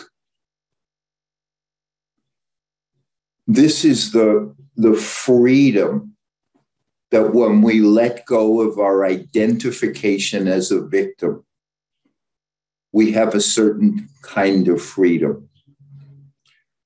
So, besides the owning the responsibility, recognizing that you want to free yourself, definitionally, forgiveness occurs in the present and it often has nothing to do with the past. You decide to free yourself and make peace now. The people who heal recognize that at some point they have become their own worst enemy. I'm just as sick and tired of myself as I am of my ex, is what people say. You know, like I don't like living in my head. I hated living with her head, but I don't like living with my head either. So therefore, I have to do something to separate us. And even though we may have been divorced for 10 years, we're not separated because I'm still tied in emotionally and blaming her for parts of my life. So I'm stuck. Two things we have found, two very simple things, are kind of foundational for making forgiveness easier. And they're very simple, positive qualities. They're called compassion and gratitude. And these are the simplest ways that we have found to engender forgiveness. Forgiveness is complex, compassion is easier, gratitude is easier still. When you free up your nervous system from its chronic negativity, you actually free your mind up to think differently. So when you're under threat, and every time you identify yourself as a victim, also every time you hurry and every time you multitask, you are under threat. You're anxious, you're under stress. When you're under stress, you cannot think loving thoughts when you're under stress, you can't have forgiving thoughts because you need to protect yourself. Unforgiveness is an unskillful way of keeping ourselves safe. It's not stupid, it's not bad, it's absolutely essential short term, as I talked about a half hour ago grief is essential. Part of grief can be victimhood. Part of grief can be bitterhood, bitterness. It's all the ways that your mind tries to solve the issue of how do I handle something that felt unhandleable. And you try out things. Elisabeth Kübler-Ross's stages of grief are an essential precursor to forgiveness. You don't go from devastated to forgiveness in a straight line. You want to be pissed off if your boundaries were violated. You just don't want to be pissed off two years later. You want to be helpless when you were trammeled upon. You just don't want to stay helpless and you don't want to create a story around that helplessness, which is a victim story. That's what you don't want. But you, there were times when you absolutely were helpless, and those need to be acknowledged and grieved. The two places that gratitude and compassion are so helpful is they normalize it. They normalize our suffering while grievance stories make it seem unique to us. So I've seen people literally, and it's it's embarrassing for us as human beings. I've had people in classes who are furious that like seven years ago somebody lied to them and maybe cost them a job but today, they don't care that like 700 million people will go to bed without food. They don't care at all. But they think they're doing something valiant for the world by being pissed off at what happened seven years ago because it happened to them. But they literally don't even blink an eyelash because there are people tortured today. There are people starving to death today. There is horror so far beyond, and they don't care at all. So unforgiveness and grievance tends to bolster the ego, make it bigger, because it localizes suffering in the self. It's all about me, all about me. And let me tell you again how bad my childhood was, or how bad my marriage was, or how bad my job was, or how bad my treatment was. Every single time we do that, we feel less and less safe. And so we require adrenaline to protect us. Parts of our brain shut down. And then we create a story about how helpless we are. And then when somebody says, Why weren't you responsible? We trot out our story. Here's why I wrote this story nine years ago. It's great. I can share it again and tell you why I don't have to be a full adult because I have my story. Compassion, though, reminds us that everybody suffers. Everybody's hurt. It is such an important precursor to forgiveness. It is one of the ways, and Herb was talking a little bit about needing to put a little bit of a damper on your ego, on your selfishness. The simple practice of compassion has been around for thousands of years, is central to Buddhism because it works on your ego. So, what I'm going to do is a very simple um, meditation practice taken from Buddhist loving kindness practice, which is just metta. Let's wish everybody well. It's compassion practice it's you know it's derived the stanford CCARE taught it in the dalai lama inspired um, altruism and compassion center.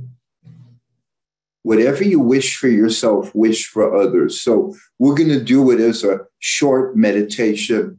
Again these are secular practices but they're derived from religious sources. If you would please just again pull back and be willing to close your eyes for a few moments?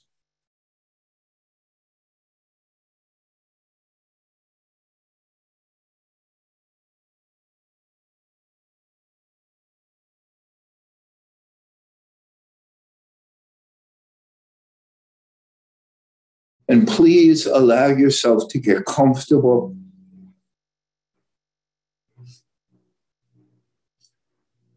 And and in whatever way you can relax your shoulders please. Like you know move them around pick them up. Like really uh, relax your shoulders because then when your arms can re- relax your belly can breathe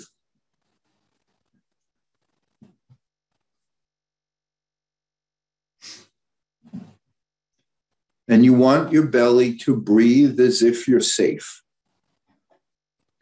And so when you inhale, please expand your abdomen.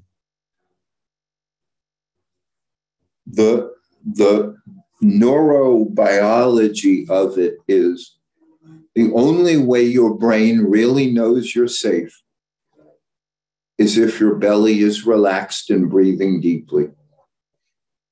Other than that, you are considered in threat. Because you the, the body needs a simple biological mechanism. Simple and biological.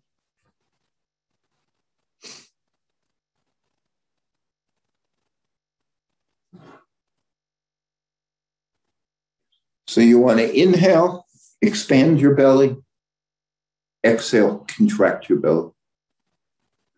Slowly and gently. and, and really emphasize the gentle quality because you're practicing being safe, practicing being at peace.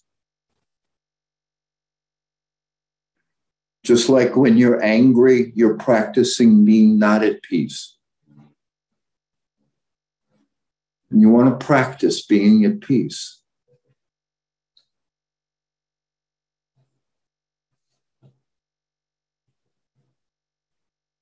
And so, what we're going to do is, I'm going to say, while you're just breathing and quieting down, I'm going to say the simple phrases of metta practice, which are to wish well for me and wish well for others. When I say it, all I want you to do is repeat it. Again, you're, it's a meditation you just want to whisper what I say out loud. So, this is what I'm going to do. I'm going to say, May I be happy. I'm going to say it one more time, and you just whisper it in response. May I be happy. May everyone be happy. May those I love and cherish, may they be happy.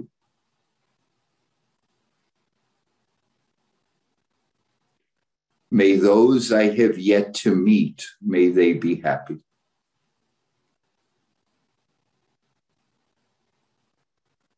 And now I say it out loud, and you just repeat it silently in your head. May I be happy. May everyone be happy. May those I love and cherish, may they be happy. May those I have yet to meet, may they be happy.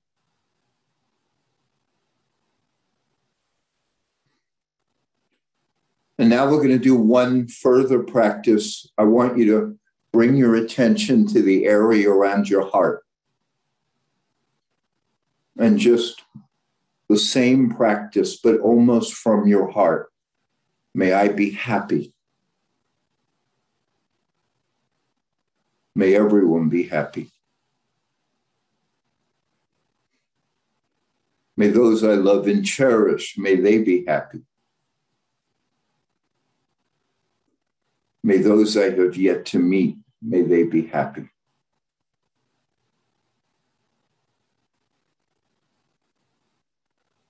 And now we're just going to add one more simple piece. May anyone that has hurt me, intentionally or unintentionally, may they be happy. And you want to say that from your heart. May anyone that has hurt me, intentionally or unintentionally, may they be happy.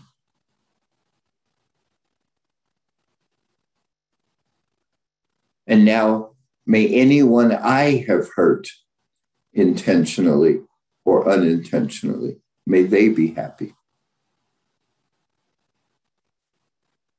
May anyone I have hurt intentionally or unintentionally, may they be happy.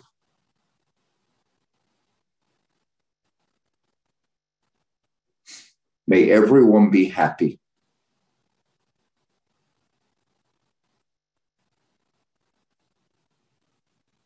And so you just want to sit for a moment. That was just a four minute practice, but you just want to sit and just repeat to yourself May I be happy.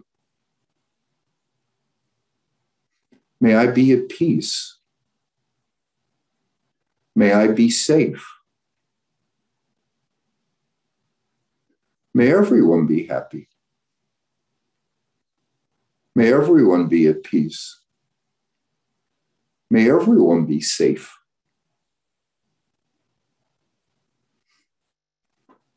May I be happy. May I be safe. May I be at peace. May everyone be happy.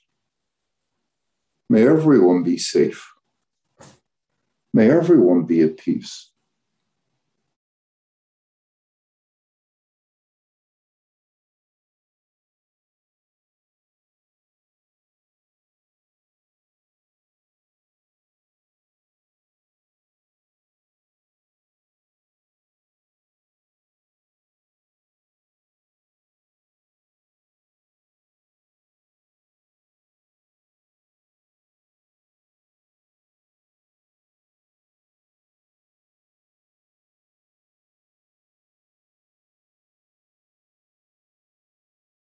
And then maybe one more breath in and out, and very gently allow your eyes to open.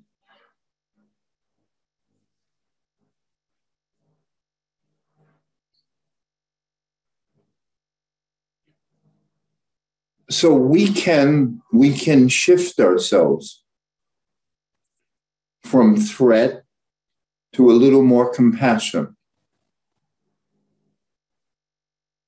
We can recognize that what we want, others want. I want to be happy, they want to be happy. I want peace, they want peace. I'm often unskillful at how I try to be happy. So are others. I often fail in making myself happy, so do others.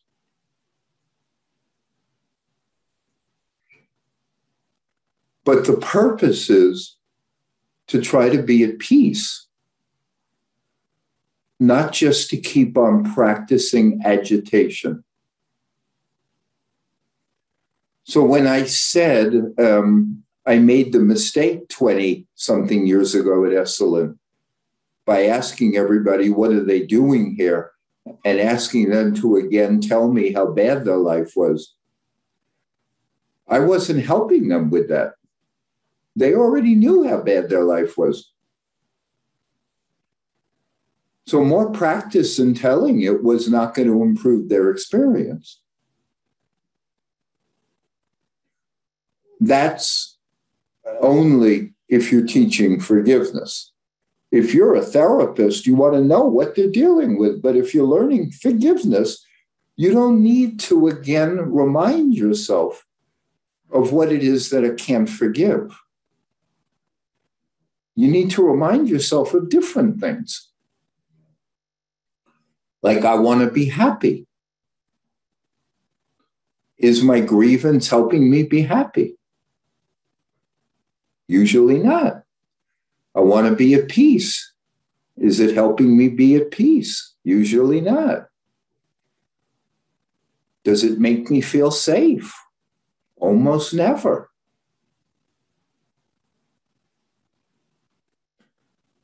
The other compassion practices are simple too. Anything that has happened to you is common, is a compassion truth. There's nothing new on earth. There's nothing unique you've experienced. Nothing. Nothing at all. At the same moment that you're being harmed, millions of people on the planet are being harmed in the exact same way. Part of healing is to recognize you share a lot of things with other human beings including suffering. It's not just about you, as Herb said. In fact, none of it's about you almost in this world. I mean, you're not that important.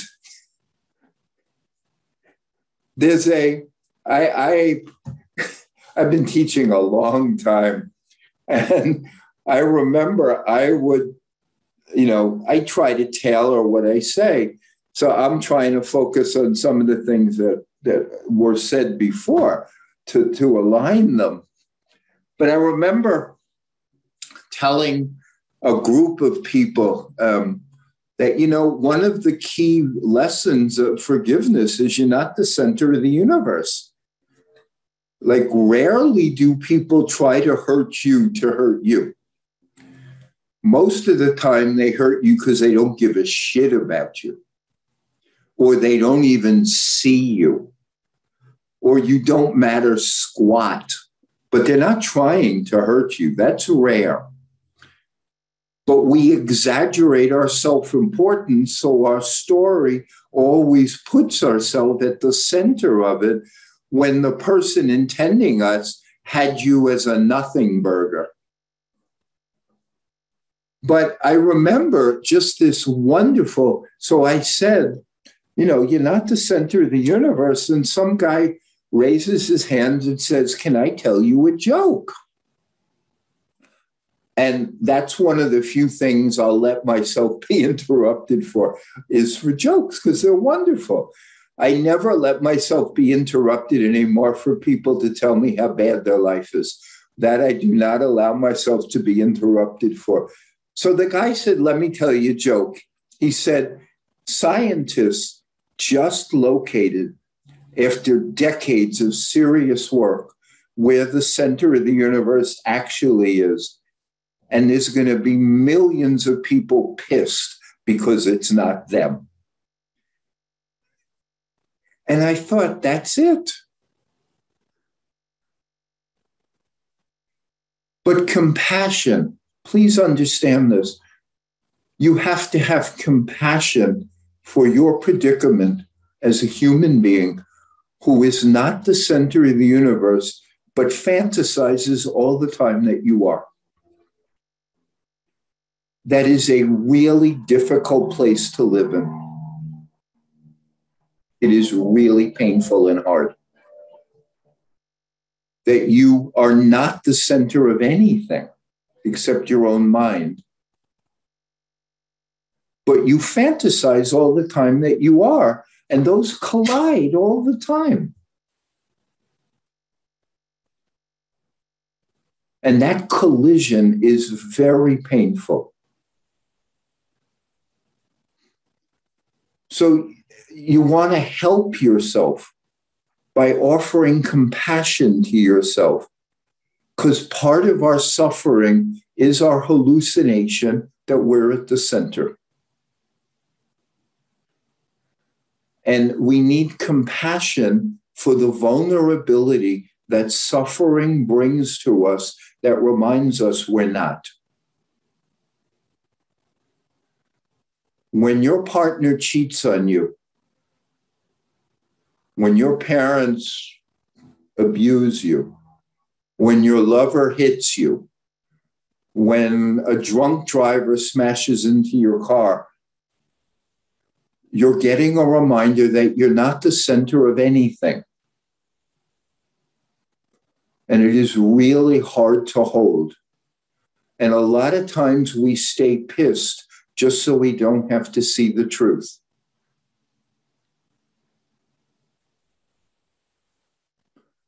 And so we want to bring compassion to this.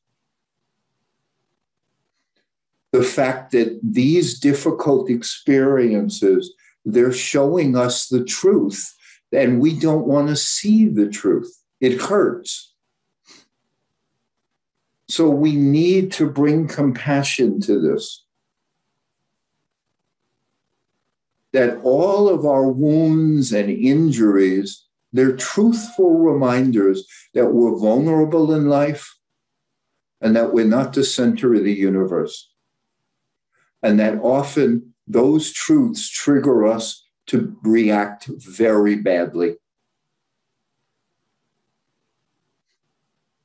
And the choice is, from my thinking, is we grieve or we become bitter. That's our choice.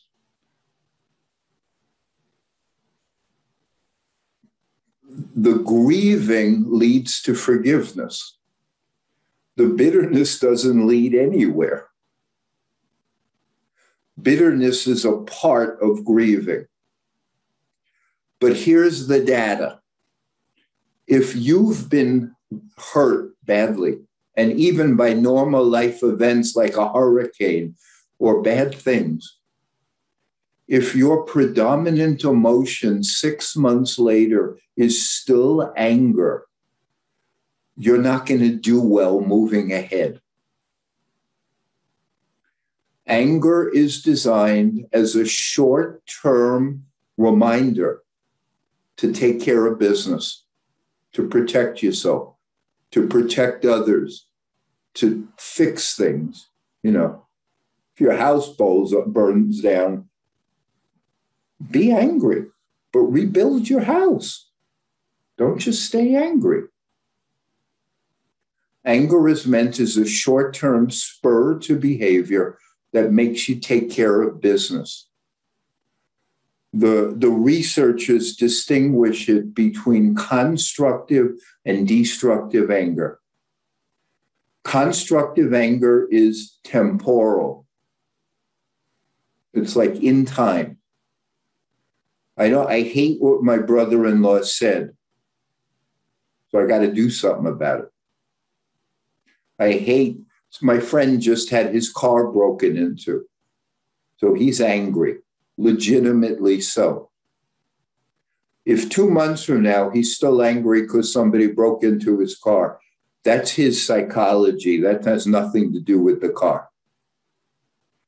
If somebody cuts you off on the freeway and you give them the finger for 10 seconds, that ain't crazy if an hour later you're still telling everybody about the assholes on the road, that's your psychology, not the driver.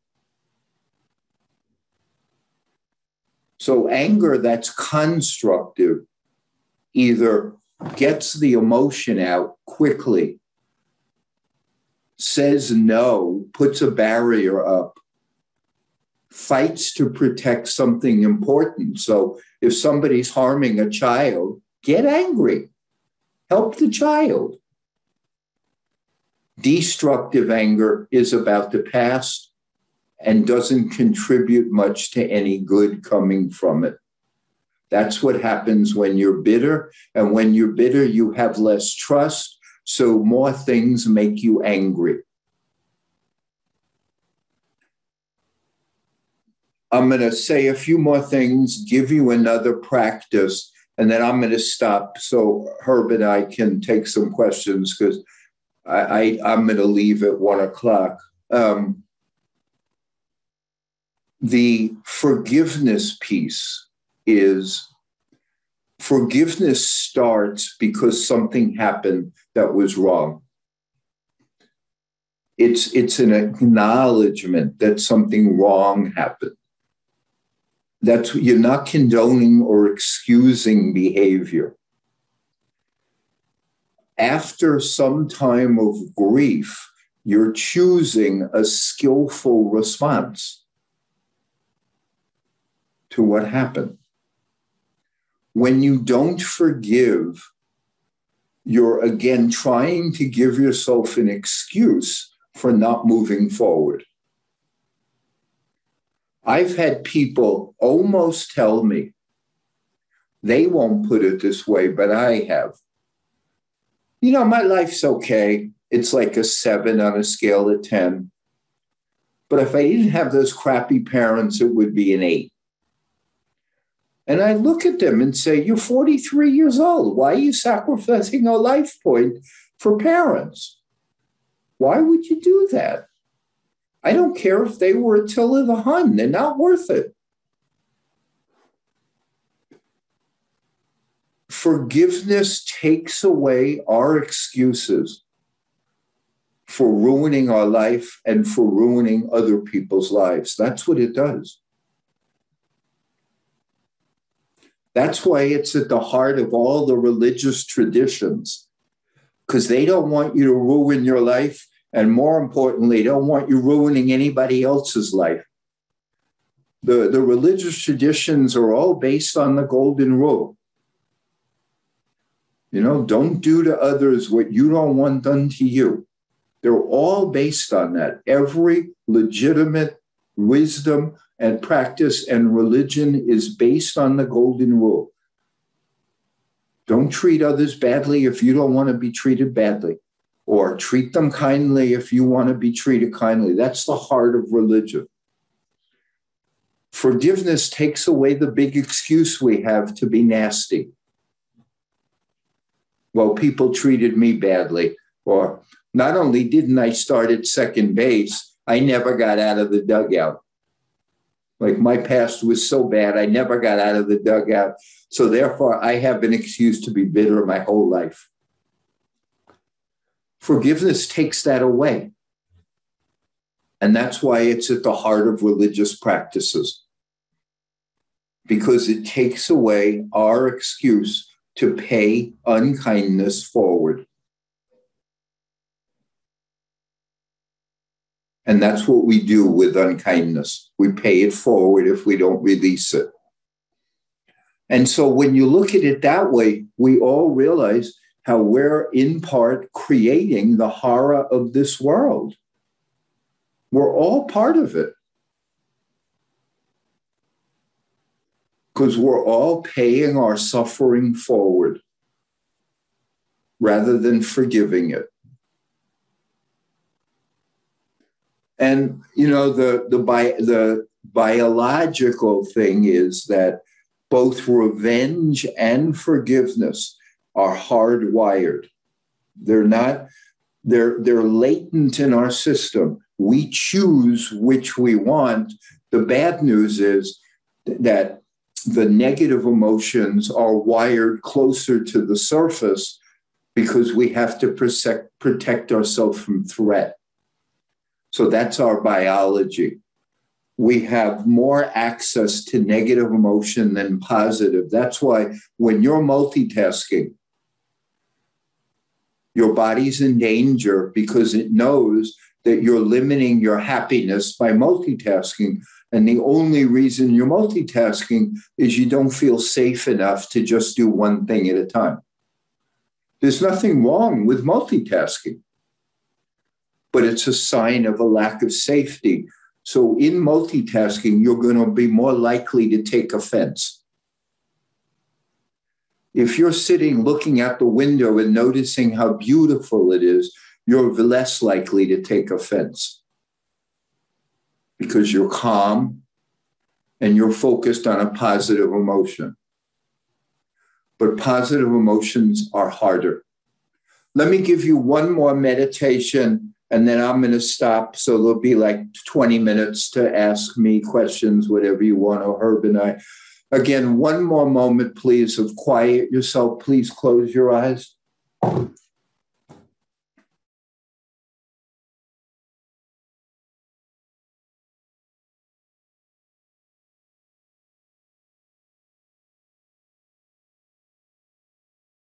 And since you've done the drill twice already, it will be easier this time to just sit still and really relax your shoulders and your belly. With practice, it gets easier and easier and easier.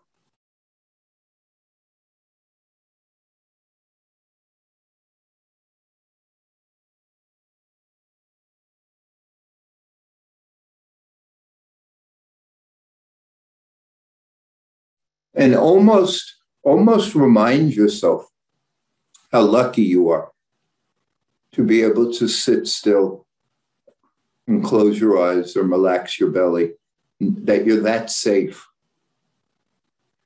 Remind yourself of that blessing because it is a blessing to just try to be quiet and safe for a moment.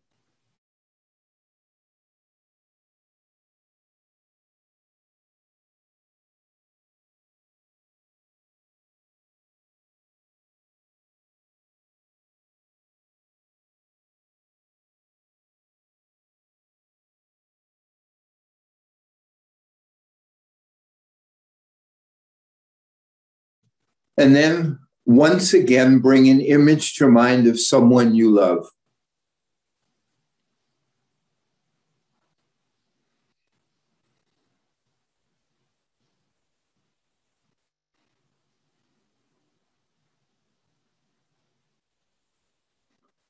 and bring a crisp, loving image to mind. Make the person you love delicious so that you can feel the affection in your body.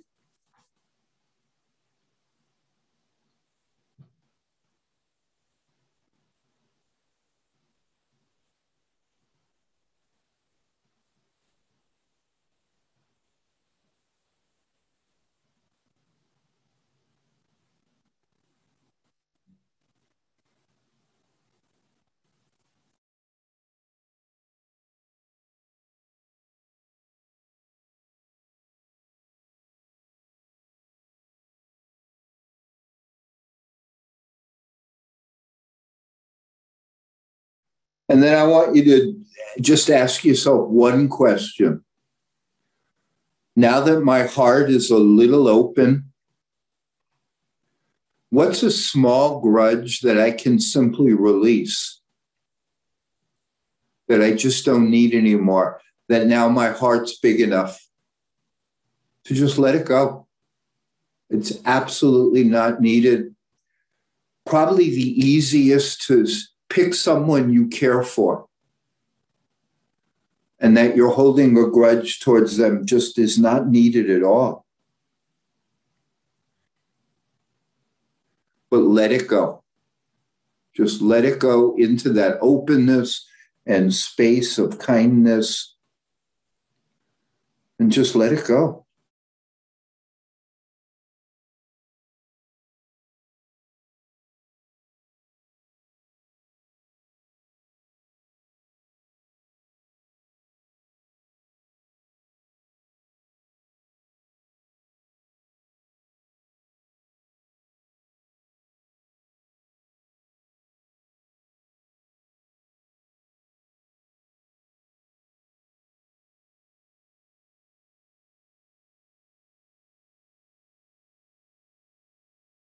And then take a breath, gently allow your eyes to open.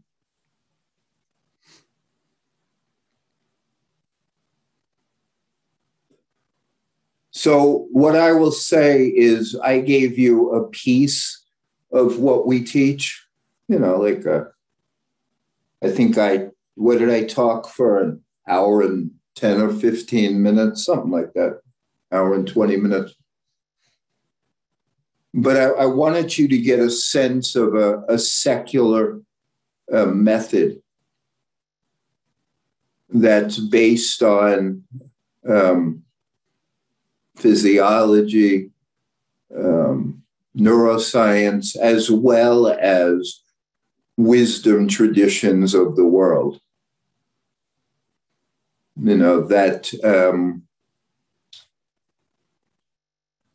and and and there's more to what we offer. I mean i could do multiple segments like this but i just wanted you to get a sense of that there is a like a, a physiological state of quiet that you have access to nicer parts of yourself that are completely missing when you're telling yourself how bad things are or how unfair people have been or what a victim you are or any of the ways that we cement our roles we are accessing a part of ourselves that is like limited to stress responses.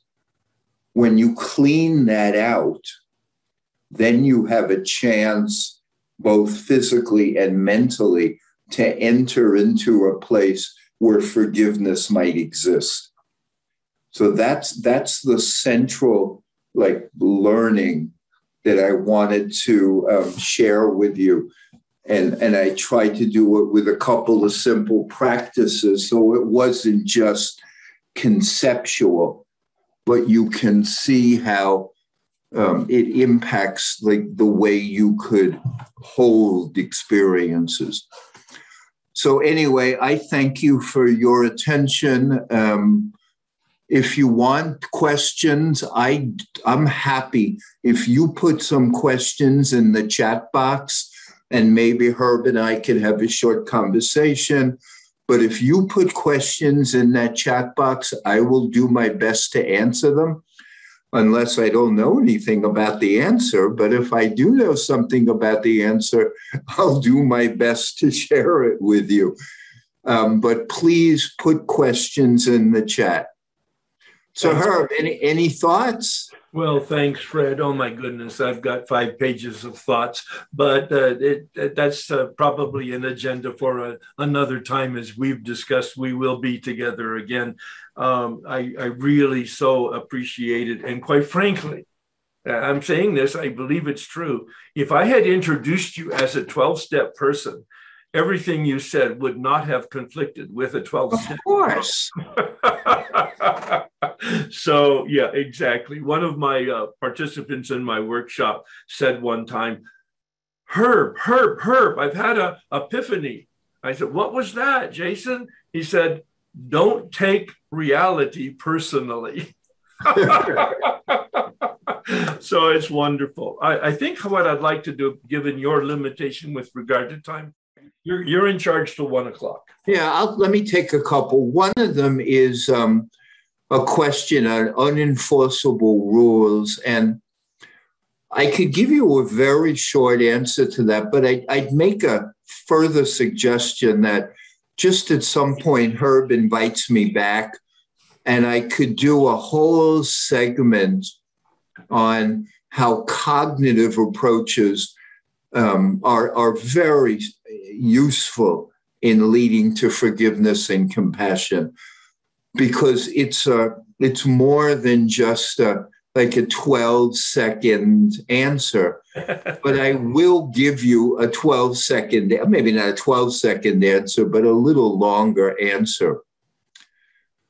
We we came up with a very simple thing that we called unenforceable rules. And it's expectations and demands that we have on anything that we don't control so when we say when we make a rule you know i have to have good service in a restaurant you know, we don't control the server. When we say you have to be home on time, we don't control traffic. When it gets more dicey like that, like, you know, if you're with somebody who's drinking too much and you tell them you can't drink, you don't have any control over whether they drink.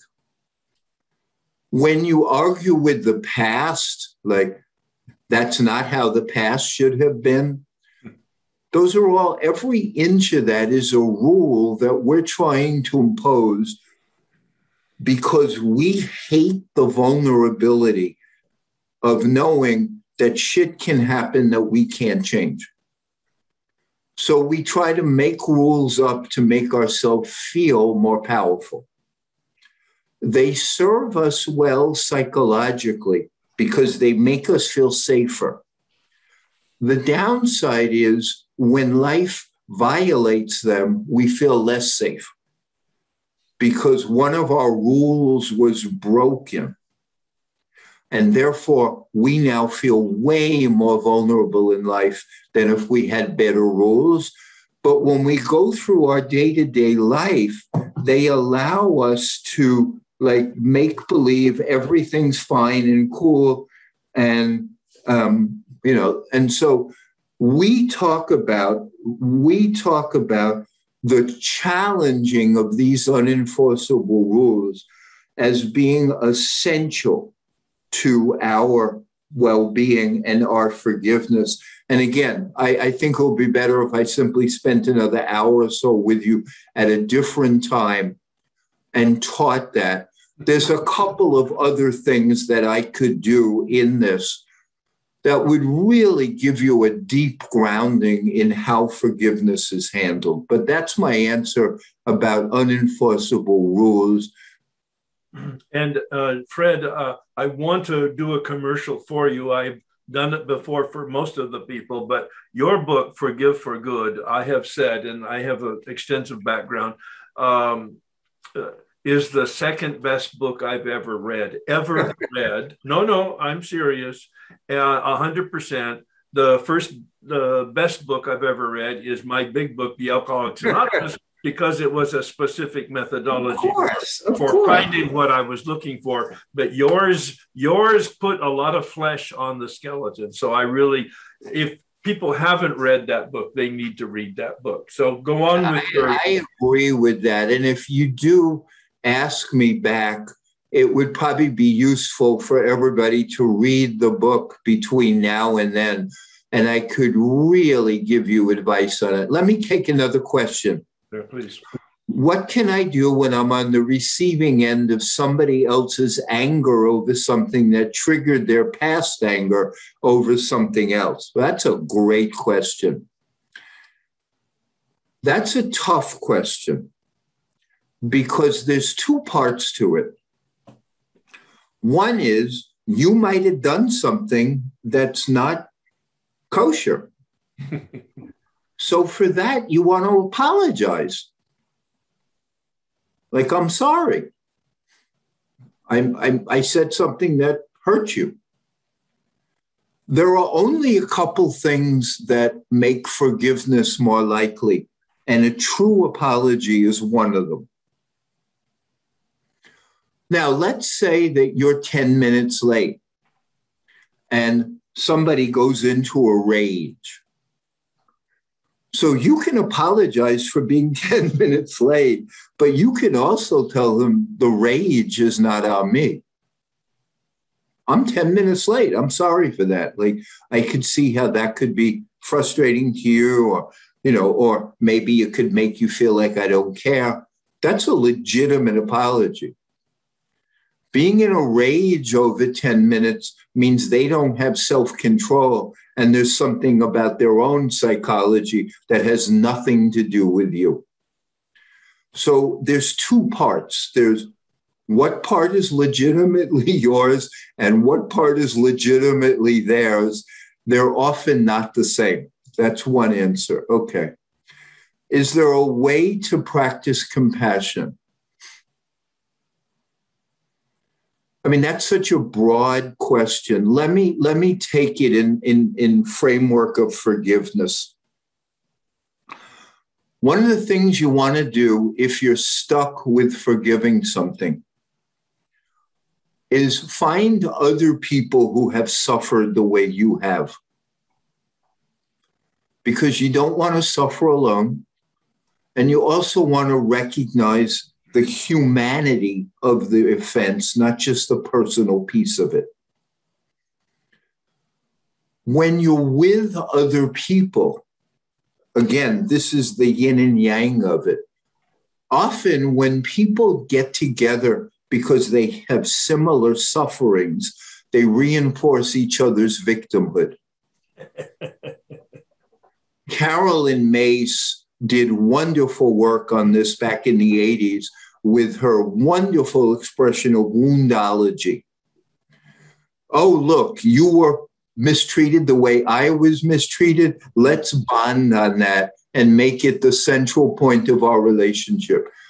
That's not, that's good short term, terrible long term. But when you find people who have similar wounds, you can practice internally and externally compassion. Look how we've been hurt. Life is difficult. It's not easy dealing with X. Many of us were not raised with good skills to handle things. These are all deep compassion statements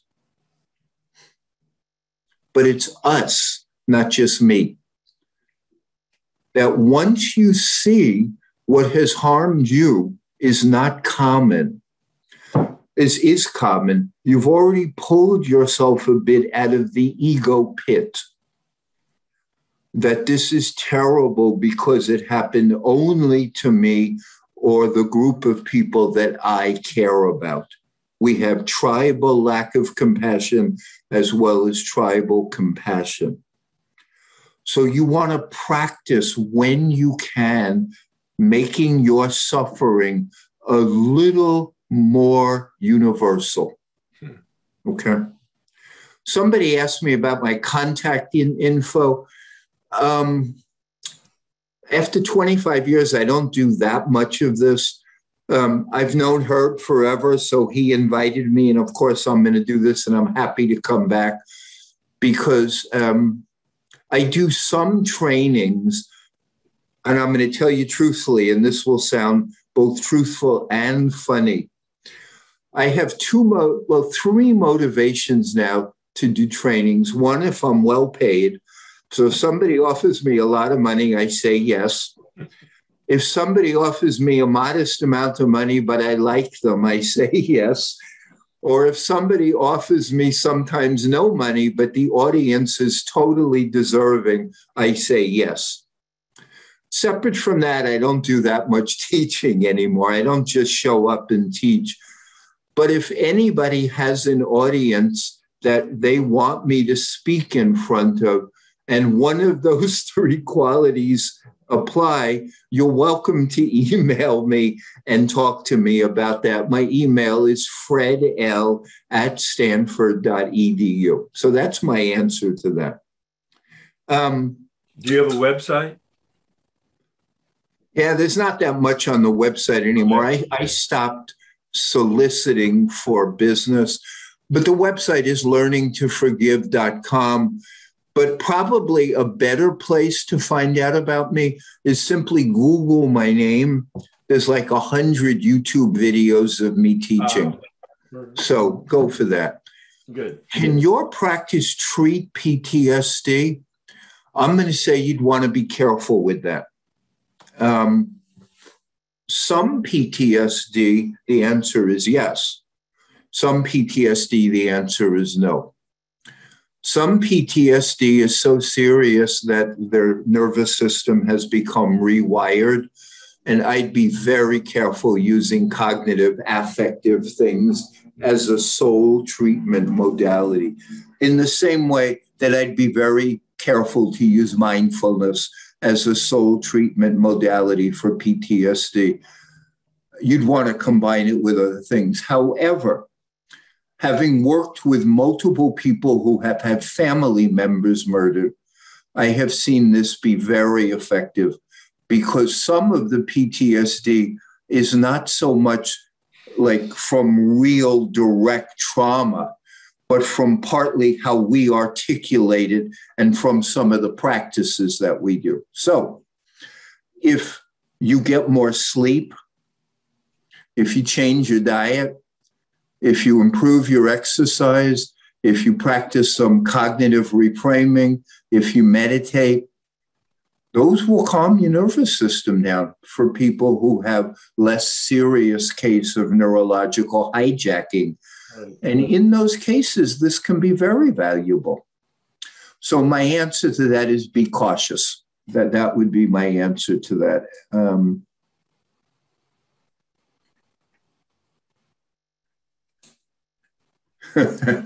why do we seem to pick people as mates? And this is in all caps. why do we seem to pick people as mates who suffer from the anger and unforgiveness and have major issues. Okay. That there's a couple of answers to that. One is we tend to look for people with the same ability of intimacy that we have. Often we'll choose people very different than we are, but our fears and our in our blocks to intimacy is the same.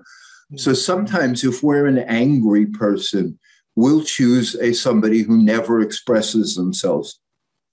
But both of us are scared of honest communication.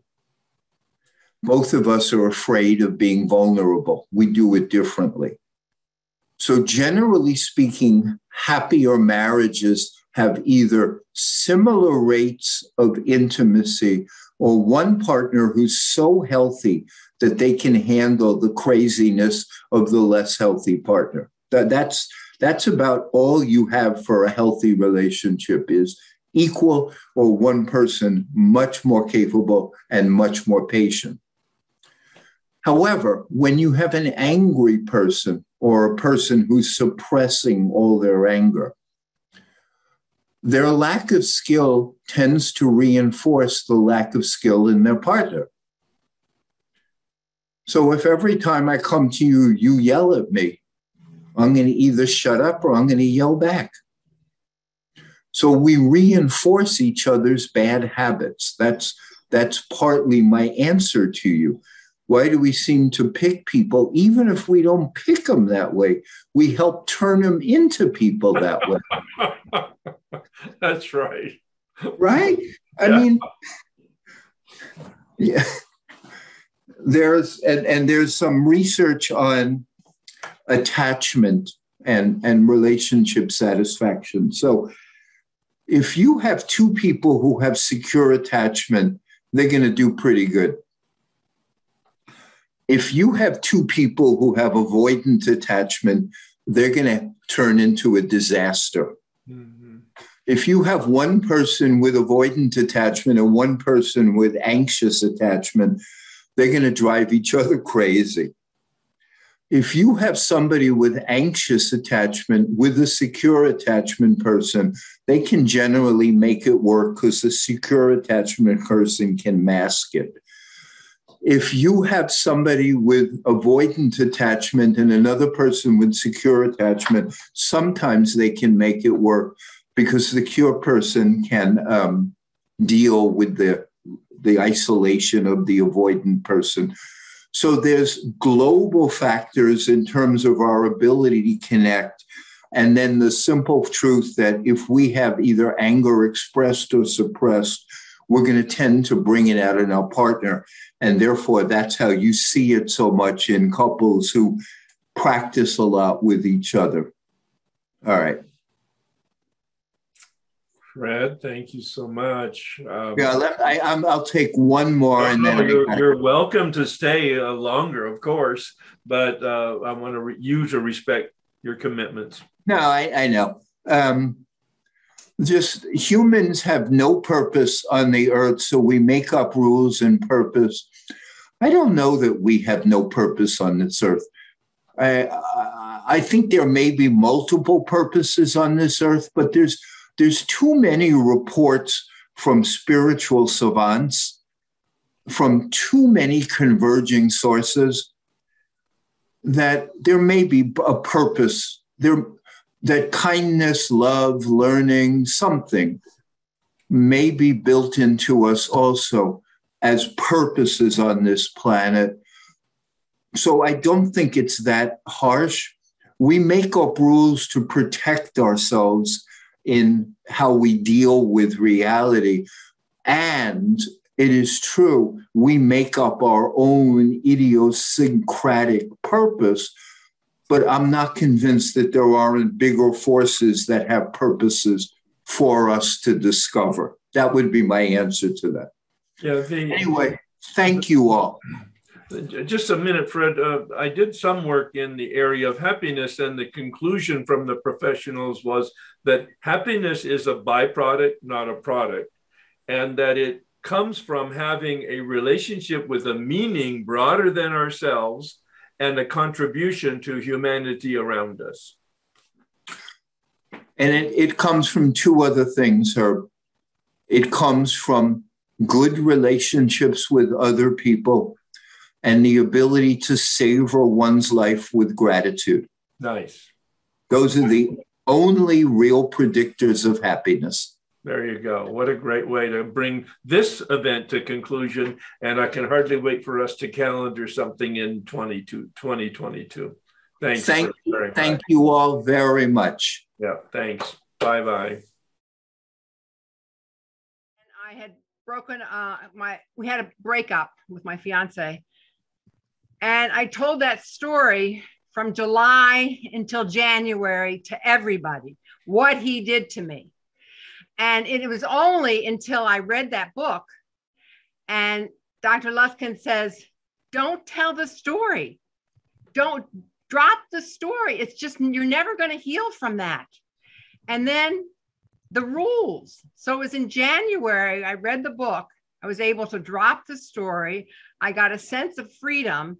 And that is when it was real clear for me to make a healthy ninth step. And when. I mm. made the ninth step, I was free. I mm. was free. And that man doesn't matter what he did, he's a wonderful person. So thank you so much for, I mean, you said it over and over again the year that we were together to read that book. And I'm and I'm glad I did.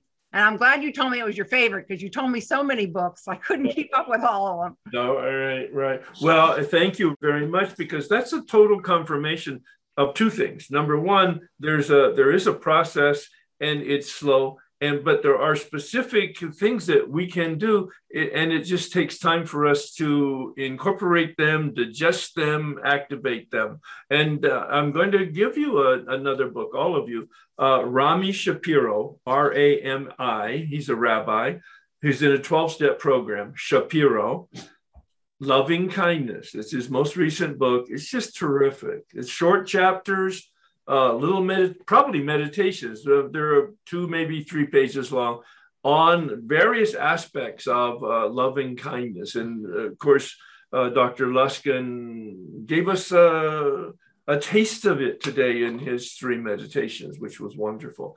Uh, totally unexpected on my part, and it was just wonderful to experience. So, thank you so much. Uh, my first question is is uh, where do we get the skills to cope with life and grieve? If there if it's a skill to grieve, I'd like to know where to get those. There, well, uh, let, me, let me take them one at a time. There's a book called Grief Recovery Handbook. Oh, I, I would recommend that. It's written by a couple guys uh, in a pro uh, in a 12 step program, and they also have the Grief Recovery Institute, and oh, they wow. do and they do trainings for people to lead uh, people in groups for uh, the grief process. The grief process, as Luskin indicated, is very much like Kübler-Ross's process and um, also like the 12 step process. So, all of these are human processes. The dynamics are the same, the vocabulary and some of the uh, process steps are different, but essentially, essentially, it's the same process. So, my experience with the 12 step process for me is the underlying skeleton that I can identify with and then take these various other recommendations okay. and kind of understand and work them myself. Okay. So you had another question. I do. So isn't it like a basic function of our ego that we fear being annihilated or fear not existing, which makes us human? And yet at the exact same time, we have to reconcile with the thought it's not about me. And I don't know how to put those two things together. So the question is, how do I reconcile the fear, the, the, the ego fear of not existing, and then yet it's not about me? Um, if it's too big, you can skip. oh no, no, no! I, I think that's uh, steps 10, 11, and 12, quite frankly. Uh, yeah. I'm not the center of the world. I am the center of my world. And if I want to live in the world, I want to know that I have a perspective that I live in the world and that the best way to live in the world is to take care of myself and to contribute to other people. There's the balance. It's really that. I think it's that simple. And as Luskin said, not easy. mm-hmm, mm-hmm. Okay, that's all I need. Thanks. Oh, thanks very much. A lot of us hang out in our feelings because it seems safe, like he talked about. Could you talk about if you know? Uh, I come across a lot of people that I work with and sponsor. I spend a lot of time trying to under, have them understand just of the fact of what a real feeling is. Shitty is not a feeling, right? It's a concept. So, I, I, I just, I'll say this, and then you can respond to it. I was taught mad, sad, glad, afraid, ashamed, hurt. At least the six basic feelings. Mm-hmm that I got early on in treatment. Actually, that was very good. Do you? How do you uh, help people recognize that layer so that they can kind of get down a little, be able to drill down? Do you have some sort of a template to that, or how does that work for you? Yeah, I, I tried two different, and you're absolutely right. Especially men have a real difficult time identifying that they have feelings, let alone what they are.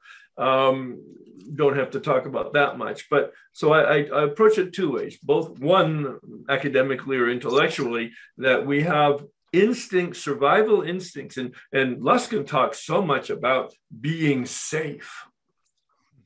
This is it, it's a survival thing, being safe.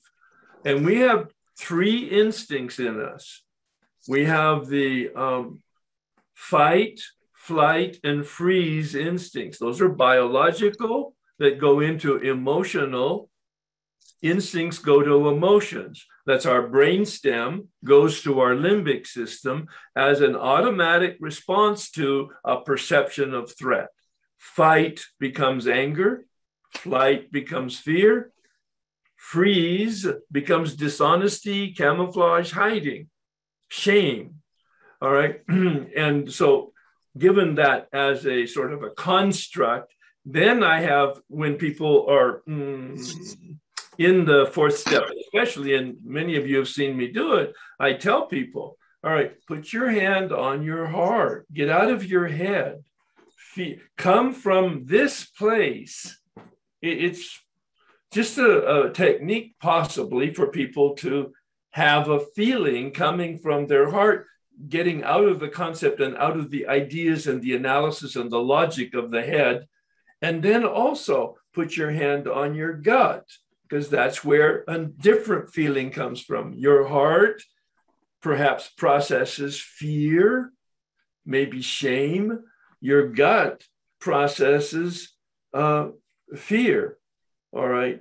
But I literally have people put their hands so that there is some kind of uh, embodiment uh, pro- uh, engagement where they can attempt to move out of their head from the analytical concept logic words to the, the actual feeling of it. And a lot of times it works. Oh and then in, in treatment uh, you're right you reminded me of something. They actually gave us an 8 by 11 with about 60 pictures of different facials with an emotion underneath so that you could actually see uh, the word um, of the emotion with the, the expression on the face, just so that you could begin to, to see that there's so many variations on the emotions and subtleties in the differences. That was it, Herb. That was beautiful. Okay, Thank all you. Right, all right. Thank you so much. Yeah, yeah. Uh, it's good to think about things and to know things, but it's much better once you know something to have an experience with it to embody it. That's the words that the Gestalt people use to embody yeah. it so that you can actually have a different experience and relationship with it. Thanks very much. Hi, Herb. Wonderful. That was so awesome. So grateful uh, we were able to uh, attend You're you're cut out there, Paul. On mute. There How's that? There you go. Very good. All right. Okay. So in the fourth column, you said, "What am I doing? What am I? What am I thinking? What am I doing? What am I fearing? Uh, where am I dishonest? What is my responsibility?" And yeah. I I love that. And then uh, the third column, I've I've I've used, you know, with you the unenforceable rule. Can you talk about both of those together and, you know, the hopeful, oh, the final score that emerges from that? Yeah, um, I would recommend it somebody who wants to go deep into third and fourth column and my interpretation of it from the big book. It's an expansion and a depth that doesn't, the big book doesn't reflect, but people who have taken me through the work have taught me how to expand and, and create an experience with it. So go to YouTube on my uh, presentation or discussion of uh, column uh, of uh, step four resentments, especially. But uh, my short answer to that is that column three is about our beliefs, the shoulds, yes. the shoulds in our life these unenforceable rules that Dr. Luskin talked about. And the fourth column is about our motives. Yes. What are, what are the motives? And, and to see that our motives are corrupt. So our beliefs are delusional oh. and our motives are corrupt. And the combination is our life. yes, that's the result. That's awesome. Another observation, too, you know, Dr. Luskin talked about we bring people into our life who have similar levels of intimacy capability. And I was at one of your uh, workshops. We were with uh, Dr. Berger, and yeah. one of you talked about how in an addictive or dysfunctional family, it's kind of like a mobile over a baby's bed. It's kind of a yeah, that was uh, uh, that was an image and a metaphor given to me in the hospital program that my wife was in back in 1984. Uh, yeah, it's it's a wonderful image. Go ahead. Well, that they yeah, and it's got its own. People play their roles. They know how to freak out at the appropriate time, and it's got this sort of unhealthy balance, for lack of a better word, and that anything that kind of disrupts that, say for instance, a partner trying to grow, is a healthy thing. And uh, wondered if you had some more well, sure. Well, just just to make sure people have the image, it's a the mobile over a baby's crib has six or seven or eight, whatever it is, uh, dangling things from it. It's all in balance and it goes around and it makes music and it's quite peaceful. But if you took one of those things off of one of the seven things off of it, it would go cattywampus like this.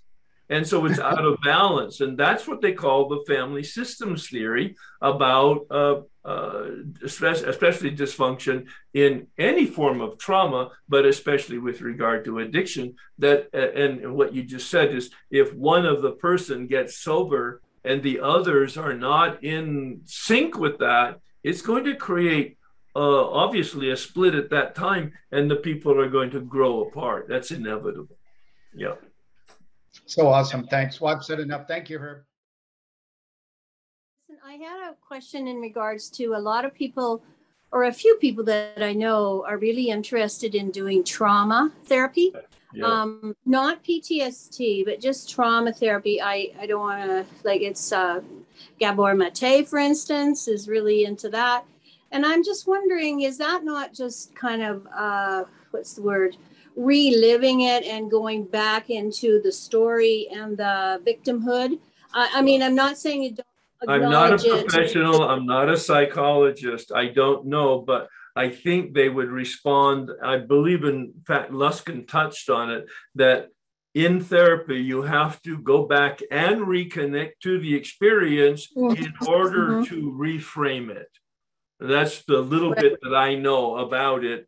Um, and there is a book called Trauma and Recovery. I forget the name of the author, but it was just excellent. Trauma and Recovery.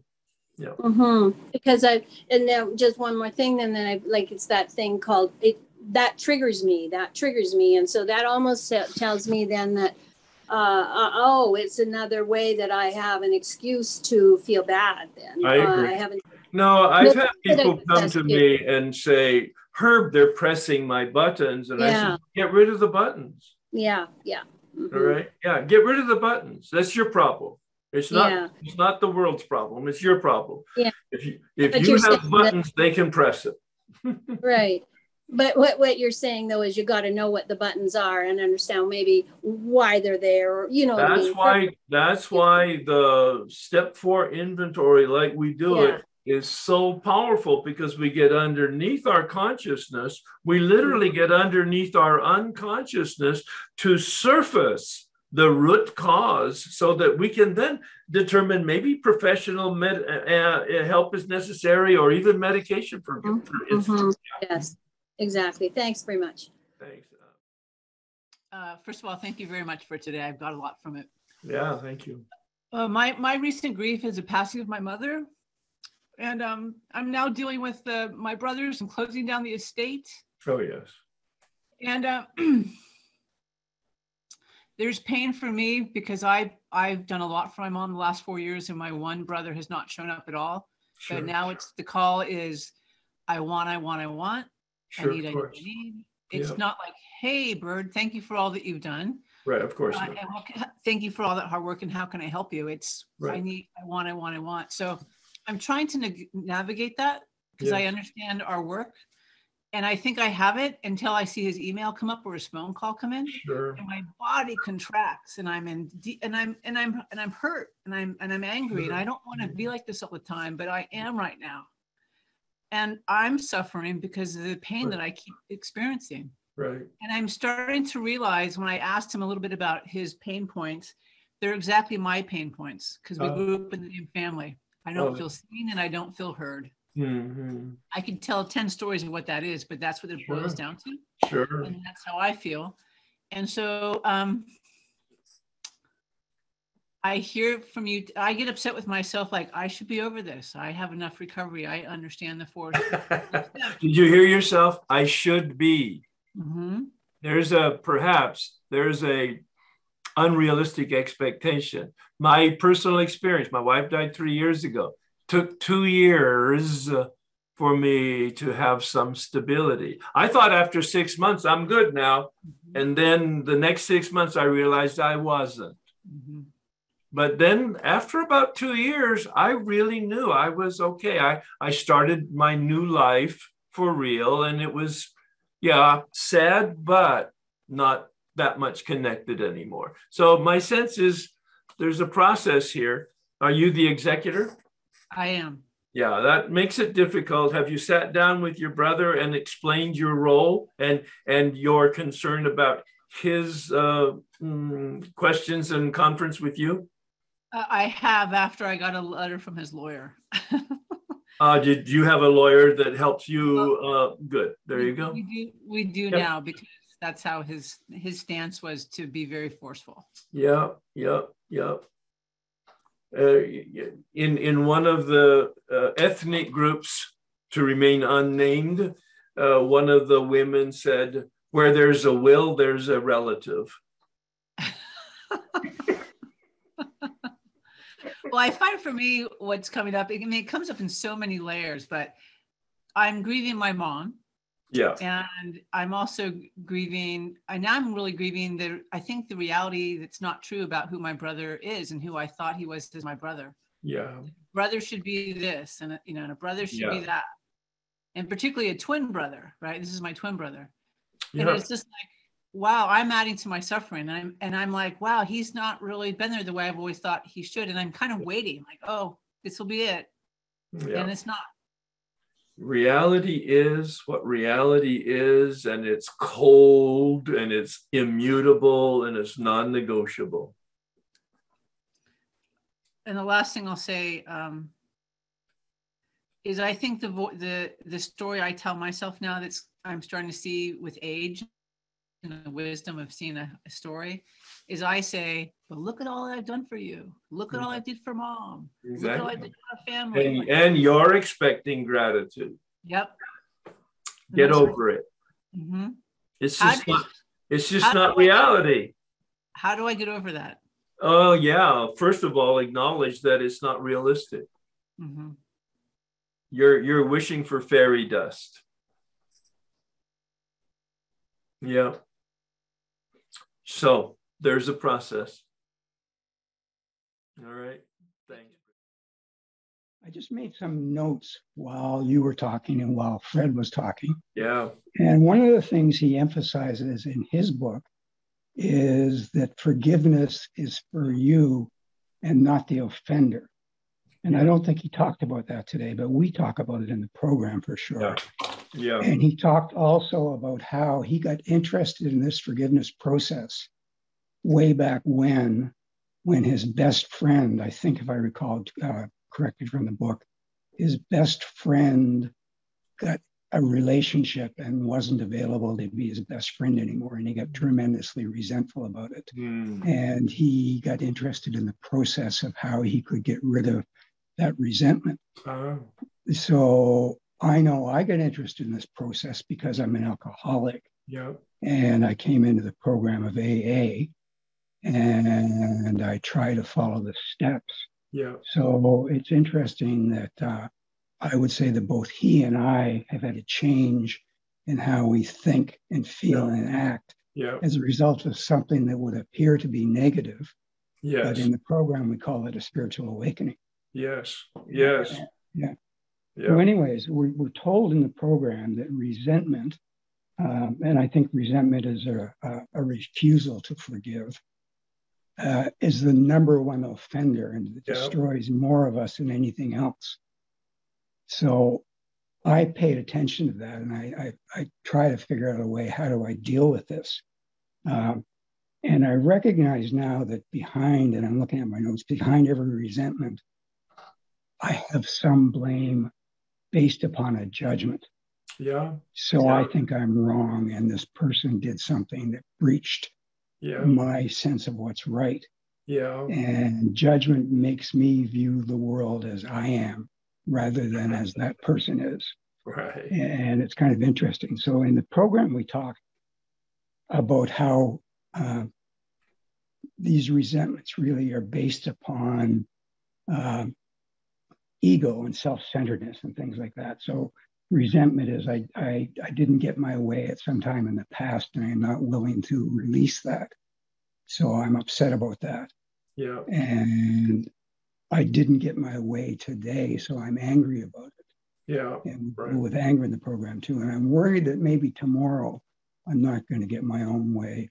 And so I'm upset about that. So it's all selfishness, self centeredness.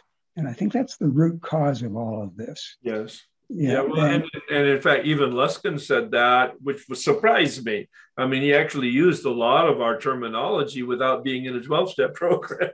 well, that's right. Yeah. And he talked about Viktor Frankl in yeah. his book and things like that, and having a purpose. And then, you know, truth is truth. Yeah, right. And there's a, lo- a lot of different ways to get there. Yeah. And in his book, he talks a lot about different parts of, of spiritual uh, systems and, and religious religious ways to get here also. Yeah. I, it's really easy. You know, I'm so happy that I'm part of a 12 step program because it really is a lot easier to get to this way yes. of forgiveness than than not. It's just so much easier. So anyways, thanks very much for doing this. Today. You're, you're welcome. Yeah, I thought it was uh, what it, it exceeded my expectations in many ways. One of which was he was much more inclusive of uh, spirituality and the concepts and the terms than I thought he would be, because I thought he was a rigorous, cold uh, uh, scientist, and uh, he clearly had embraced the full world of uh, religious traditions as well as the spiritual technologies and and um, uh, vocabulary that many of us use. So I, I was very surprised, pleased, and of course, uh, he's the kind of person I had hoped he would be, which would be uh, knowledgeable but and inclusive, which was yeah. Well, some of us some of us change as we get older and more experienced. right, right, right, right. Uh, there is a, a, a, little bit of a, a, shift, I believe. Um, if he said that, I don't remember him saying that we do forgiveness for ourselves. The big book suggests, and it's my experience, because I came at forgiveness after I finished the ninth step releasing everybody else, I realized I had been released. And so the big book suggests in the ninth step that although we are trying to, you know, clean up our own stuff, the primary purpose of making an amend is to be useful.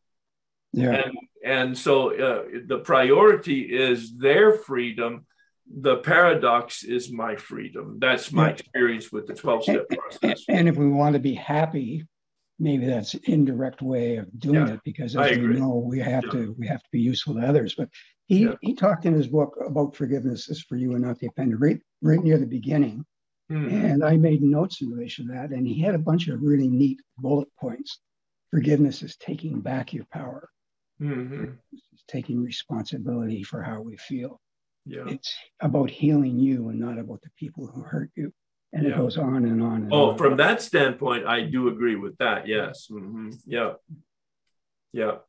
And and and then then he was talking about positive thinking in terms of the compassion discussion, positive thinking and how that brings healing to us. And of course, we we talk about prayer not only prayer for the other person's healing, but prayer for our own healing, the removal of deep resentments. And uh, there was a very big parallel in that.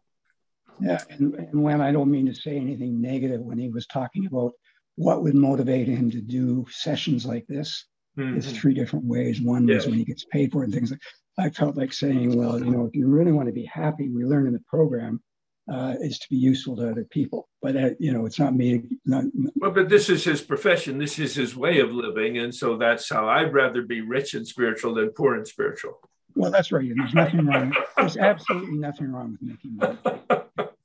yeah, yeah. Thanks a lot.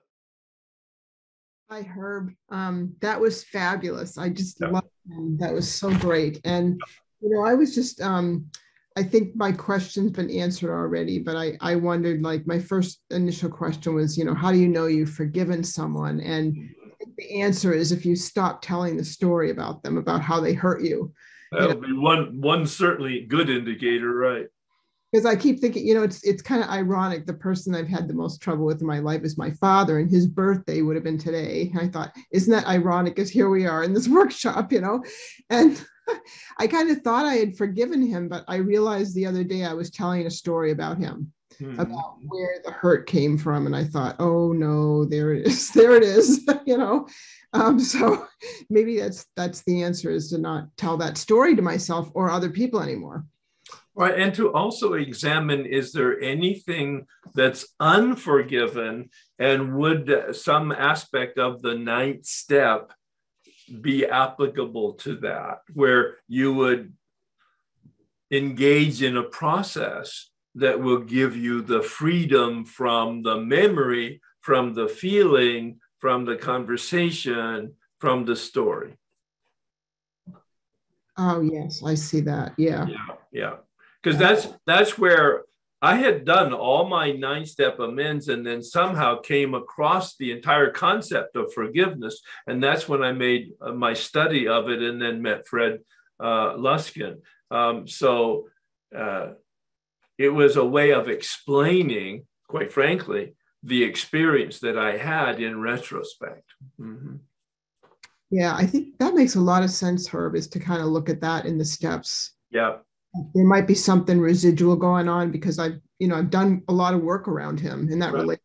I think there probably right. something else. And I just had a, a quick thing, uh, question. Otherwise, is he's uh, Fred said something about um, when he mentioned PTSD. He said something like he would not use his techniques in that. I didn't really right. get what is he that? said he, uh, it was more from a psychological sophistication standpoint. He was making a distinction between hardcore PTSD and perhaps lighter touch PTSD. That was what I got from him because I think he was making a, a, a, distinction between almost biological, deep psychological, systemic problems rather than other types of emotional and or sociological problems. I just got a sense that he was making a distinction between severe, which he didn't want to touch, and sort of the lighter uh, traumas that people can experience, which could be handled by the process that he was discussing. Oh, so how do you know which one you fall under? you know what well, I mean? Again, that that would be probably getting an evaluation from a professional. Oh, I see. Yeah. Right. Yeah. So much. Thanks, thanks so much. Ashley, please. Hey, Herb. Man. Thank you so much. Wow. Thanks for having this space for us. I just wanted to say, uh, I wanted to say something, then I have a question for you. Uh, you know, that the multiple um, meditations, you know, I've done your Wednesday night meditation, but doing the meditation in this format was so powerful. I don't know. Yeah.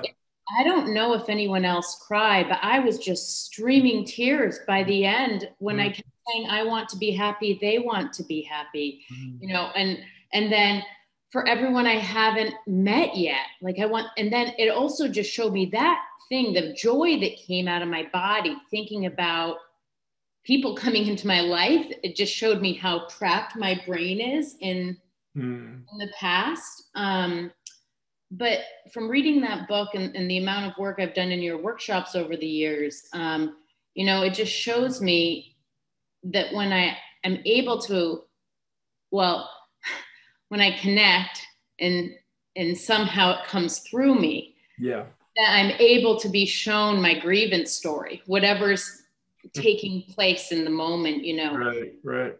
That everything just really comes down to like, oh, yeah, that's one of the ways people think. yeah, that's one of the ways people behave. Yeah, that's one of the p- ways people die. Like, that's yeah. one of the ways people cope. That's like you know it that was the point that he made that was just terrific that these were just unhealthy coping strategies. Exactly.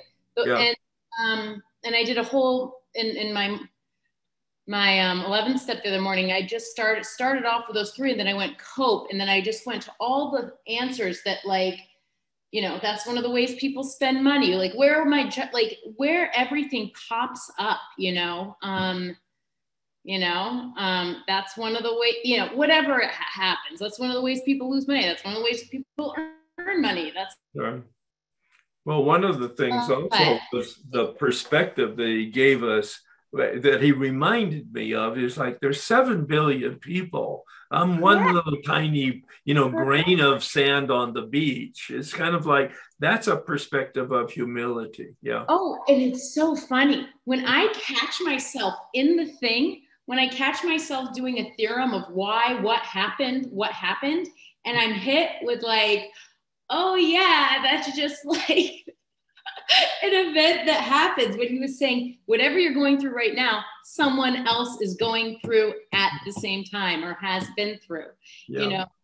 So when you just take the me me me me me out of it it's so freeing and very funny to see how self-important we need to make ourselves. But um I, on a more um, action oriented uh, question with the with the thing about the interrupting and the husband um, to clarify as someone who can be a doormat and freeze and not say anything in that moment i would just say could you please not interrupt me like or and, and then i'll give you a moment to respond or uh, uh like without controlling the person's behavior it's right. still advocating for like you know delineating there is this kind of respect you'd like in the moment without being a victim speaking right. up for yourself or saying say someone you know said something and saying um, i feel sad when you say that or that hurt me how do you say these types of things or or just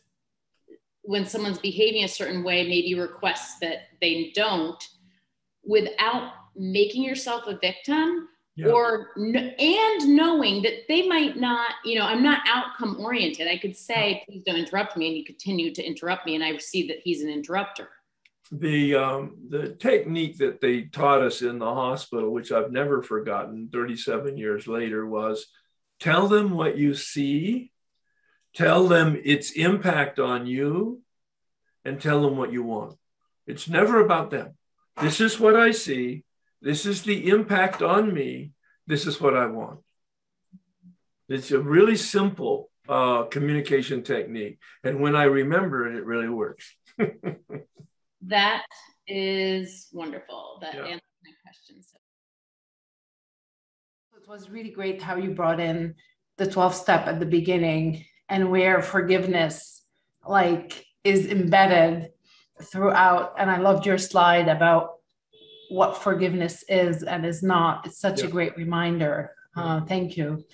One thing I wanted to ask is um, that that anger, the uh, dealing with anger. I mean, in order for us to forgive, it's probably I I oh, let, let me um, speak personally.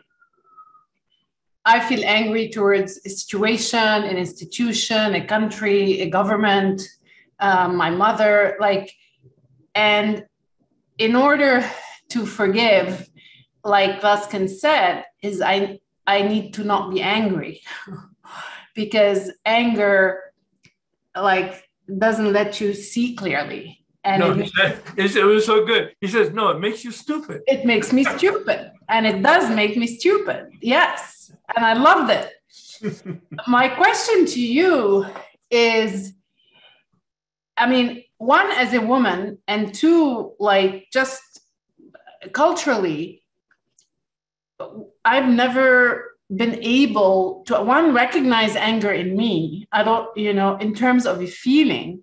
Like I can't tell you I'm angry.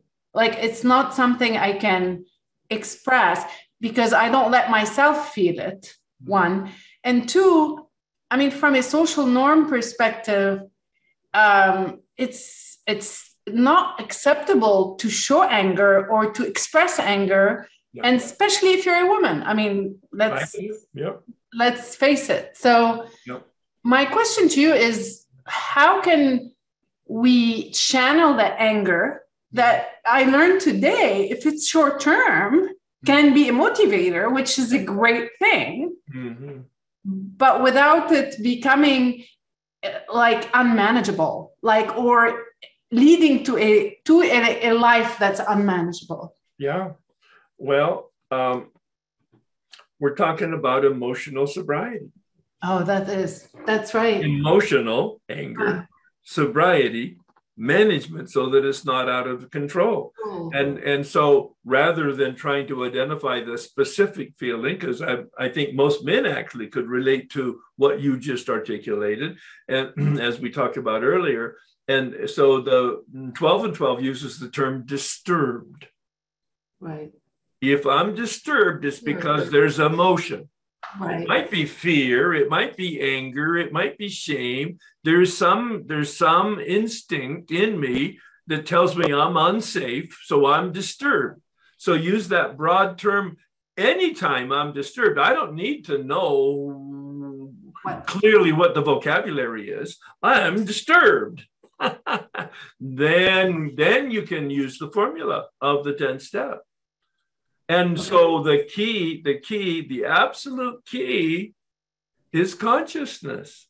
That's right. That I'm aware that I'm disturbed because I'll bet you you've got you've had a, a history like I had where you were disturbed and didn't know you were disturbed. Uh, you were so disturbed. Yeah, exactly. Yeah, I'm usually in the food before be before knowing that I'm disturbed, right? Ah, well, whatever it was, yeah, or, yeah. exactly, exactly. So that's why um, I think um, his uh, surprise uh, disclosure to me the other day when we were talking that he's been a meditator for 40 years. I mean, it's kind of like, well, yes, he's more conscious. Of course, now he's a trained psychologist, so he's even more conscious. Yeah. And that's why the 12 step process is so powerful because it makes us conscious. That the total point, hello, listen to step 12, awaken. That's about consciousness. That's right. Staying conscious in step 10, improving consciousness in step 11, enlarging consciousness in step 12. It doesn't get any better and more focused than that. Beautiful. Yeah, it is actually. I'm I'm so excited and grateful that we have this program and that we have uh, people who are interested in consciousness. Yes. Yeah, thank you so much. I'm in the process of reading his book now. I'm on chapter five, so I still have a ways to go. Mm-hmm. And um, I'm also in the middle of my my ninth step, Mm-hmm. And oh, um, good timing, actually. Good yeah. timing in terms of all three of the things. Good, wonderful. Yeah, yeah. And um, I just want to make a couple comments, and then I, I, I am actually going to ask a question that somebody else asked, but I, I didn't get all the answer. Sure. Um, two things that really struck me when he was talking uh, was this, you know, this aha around of course we're going to have more negative emotions than positive emotions because that was a surprise to me i, I didn't know that information yeah well, but it makes sense right yeah. if mm-hmm. my amygdala is hijacked yeah i'm going to be in fight flight or freeze yeah. so that's going to generate a lot of you know defensiveness and right. anger neg- or, or uh, fear, ne- negative, you know, negative emotions, and yes. so that was really just the way he put that.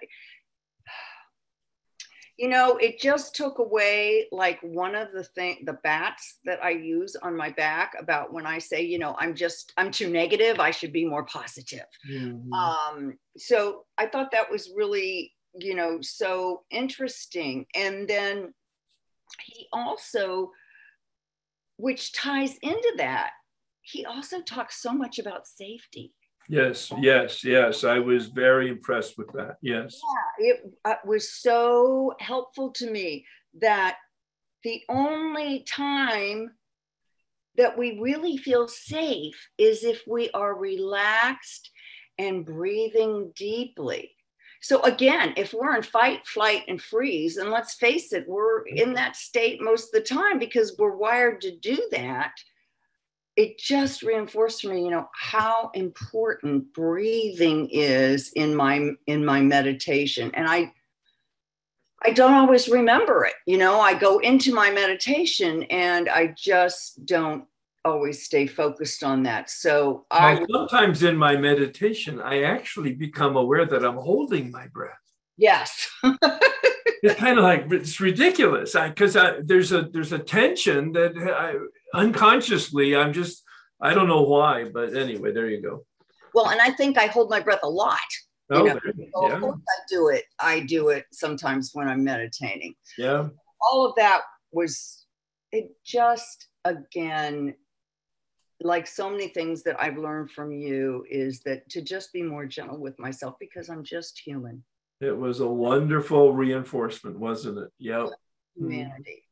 Uh, now, the thing that I wanted to ask you again, uh, um, someone brought it up, and I wrote down the first question, and then I I lost the rest of it, and that was um, one of uh, you know I have a baby sister, and I'm I was shocked because I was getting prepared to make amends, and I was talking to my step guide, and I just went berserk right i just my experience i just like flew off the handle you know and started screaming and so we decided i'm probably not ready um, yeah.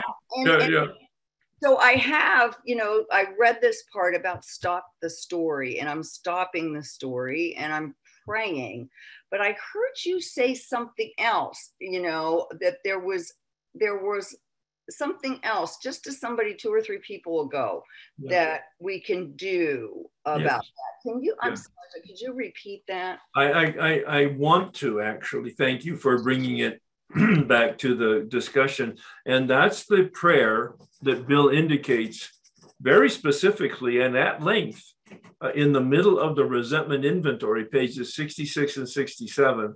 He talks about a prayer practice for the removal of deep resentment for the removal of deep resentment.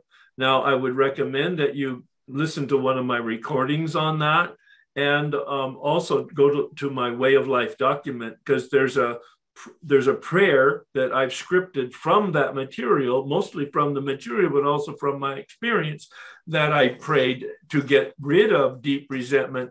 And over several months, they were all removed and they've never returned.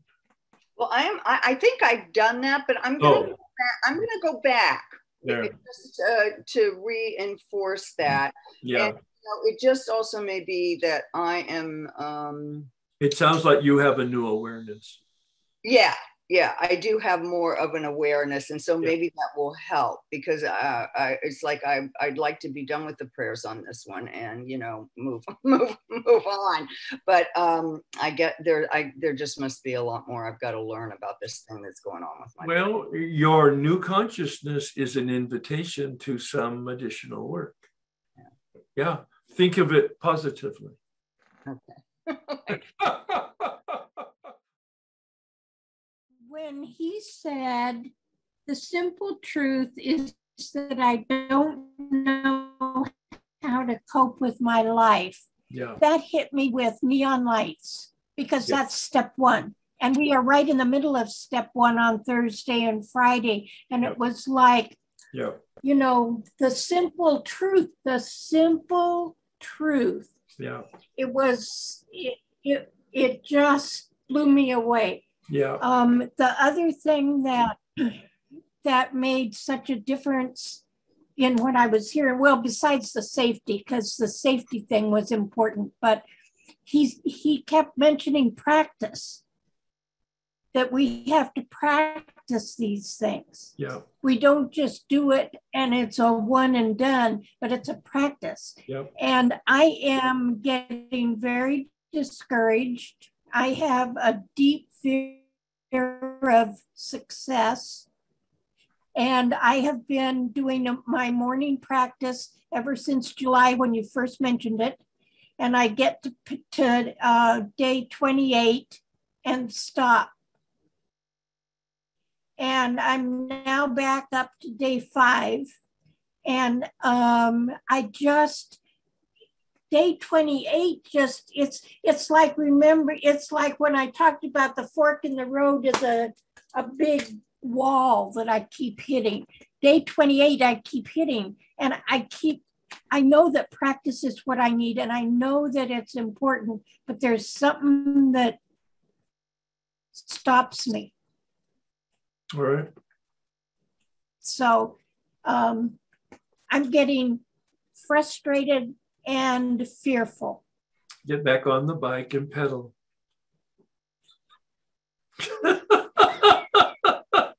Thank you so much. Thank yeah. you. Thank Get you. back Just on the bike right? and pedal. Okay. You you've got training wheels on, and um, you will go into step four, and you'll dig deep into the obstacles that bump you off the bike at 28 days. Okay. If it if it's still true at that point. Okay. Yeah. No, I'm. You know, and we can smile and joke about it because it's a process all right. So it's not the end of life. It's kind of like, yeah, th- that's right. 28 days and you get bumped off. Yep. And then you begin again. Yep. That's how it works for you. Not for somebody else, yeah. but for you. This is your journey. I, I can't explain it right now, but in at the end of this year or the end of the workshop by next year, June, you will explain it and you will have a lot more empathy and sympathy for yourself at that point. But you'll it's, also probably not get bumped off at 28 days. as, as much as I joke about this process, it is becoming very, very serious. Yeah, yeah. Uh, the I the attitude there's a yeah it's becoming real serious. So I thank you for I thank you for what you're doing in my life. You're welcome. Yeah. Uh, I was taught we we take the process serious, we don't take ourselves serious. Yeah. Thanks so much. My experience with um, working with sponsees through their fourth step is that it's easier for them to forgive others oh, than yeah. it is to forgive themselves oh, yeah. especially if they are if they were perpetrators of child abuse or child neglect mm-hmm. and and i guess the insight that i made um, today uh, from fred is that i think there's a lot of grieving that needs to oh, happen. Uh, just a lot of a lot of grieving. And and i just wondered if you had any other thoughts about that. Uh, no, I don't. It, it, it, just to highlight and reinforce, double reinforce what you said, as we go through steps four and five, especially, there's a lot of grieving that needs to take place in ourselves for the impact we've had on our own life. Yeah. Yeah, yeah. You know, I, I, I think about that term right size that we use yeah. a lot in the rooms. And yeah. I think, you know, we learn to right size to God that we're not God. We learn to right size to others and, and respect boundaries. But I think a third thing is to right size to ourselves, this ideal self that we carry around. And we have to really let that go because most of us didn't have an ideal life. Right. Uh, and and so a lot of us just uh, did the things that were done to us, you know. yes, our, absolutely. We just pass it on. That's right. Yeah. It's like we pass it on like eye color, you know. it's like yeah. And and that that right sizing the ideal self to the real self again to to accepting yeah. reality yeah. of, of, where we were and how we got to where we are. Yeah. accepting it's so much about acceptance, you know. It just yeah. is about acceptance. In in in the spirit of that, you might want to read or reread chapter seven from the 12 and 12. It's about humility. Yeah. That's a that's the perspective of being right-sized. Humility mm-hmm. comes from the Latin humus, meaning earth or dirt. I'm I'm I'm not unique.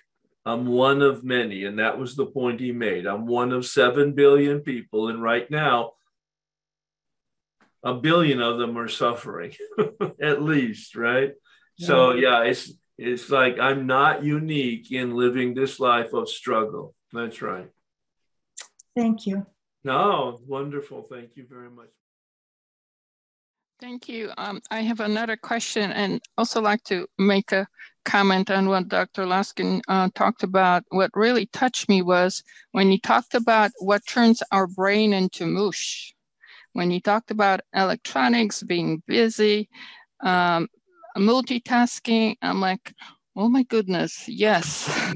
I was wondering how people were receiving that. Absolutely, yeah. I, I was, yeah, um, yes, I, I see a lot of that, and I have, I, I'm glad that I'm in program that I'm not doing it as much, but I do some. Okay. Yeah. Yeah. Uh, yeah. Yeah. So um, my question was, I heard you um, mention it earlier, and I missed um, the three points. Uh, you talked about uh, the consciousness, the three levels of consciousness in step 10, 11, and 12. I got 12 there, and then largest uh, consciousness, and I missed in 10, 11. Um, my interpretation of step 10 is uh, conscience. Conscience, yes. Conscience. Mm-hmm. And it's about, Bill uses the term watch for. All right, so he's talking about vigilance.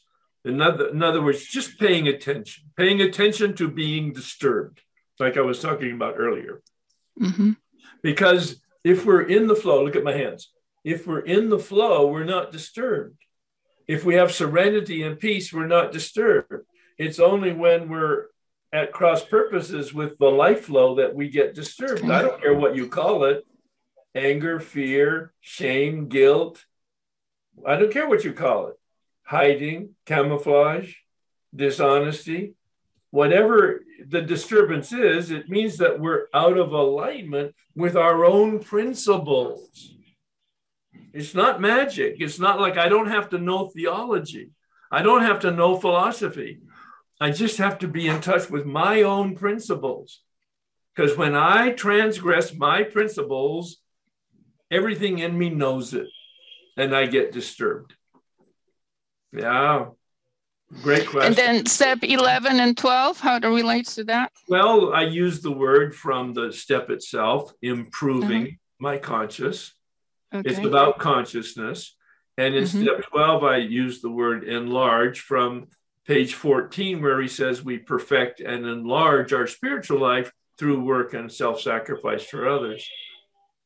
You know, those are, it's, Thank you. it's very arbitrary, but mm-hmm. it really helps yeah. me to have a logic to uh, the process. Yes, that was very helpful. Thank you. All right. Thank thanks you. very much. Um, wow. All right. I'm almost reluctant to stop. It's been so good. It's kind of like uh, an addiction, isn't it? Once you start, you cannot stop. But anyway, we're going to have to bring it to a, a gentle conclusion here. Let's see if I uh, have something here that can be gentle, maybe the prayer of St. Francis, and see what we can do with that. Yeah, we know it's a process. This is this is Fred's outline of his book, by the way. Name it, understand it, identify the rules, acknowledge reality, responsibility, take it, and implement some action. Sound familiar? Yeah, he's got six stages of forgiveness, the process, and we just happen to spread it out over 12 steps. Really seriously, that they're very complementary and parallel.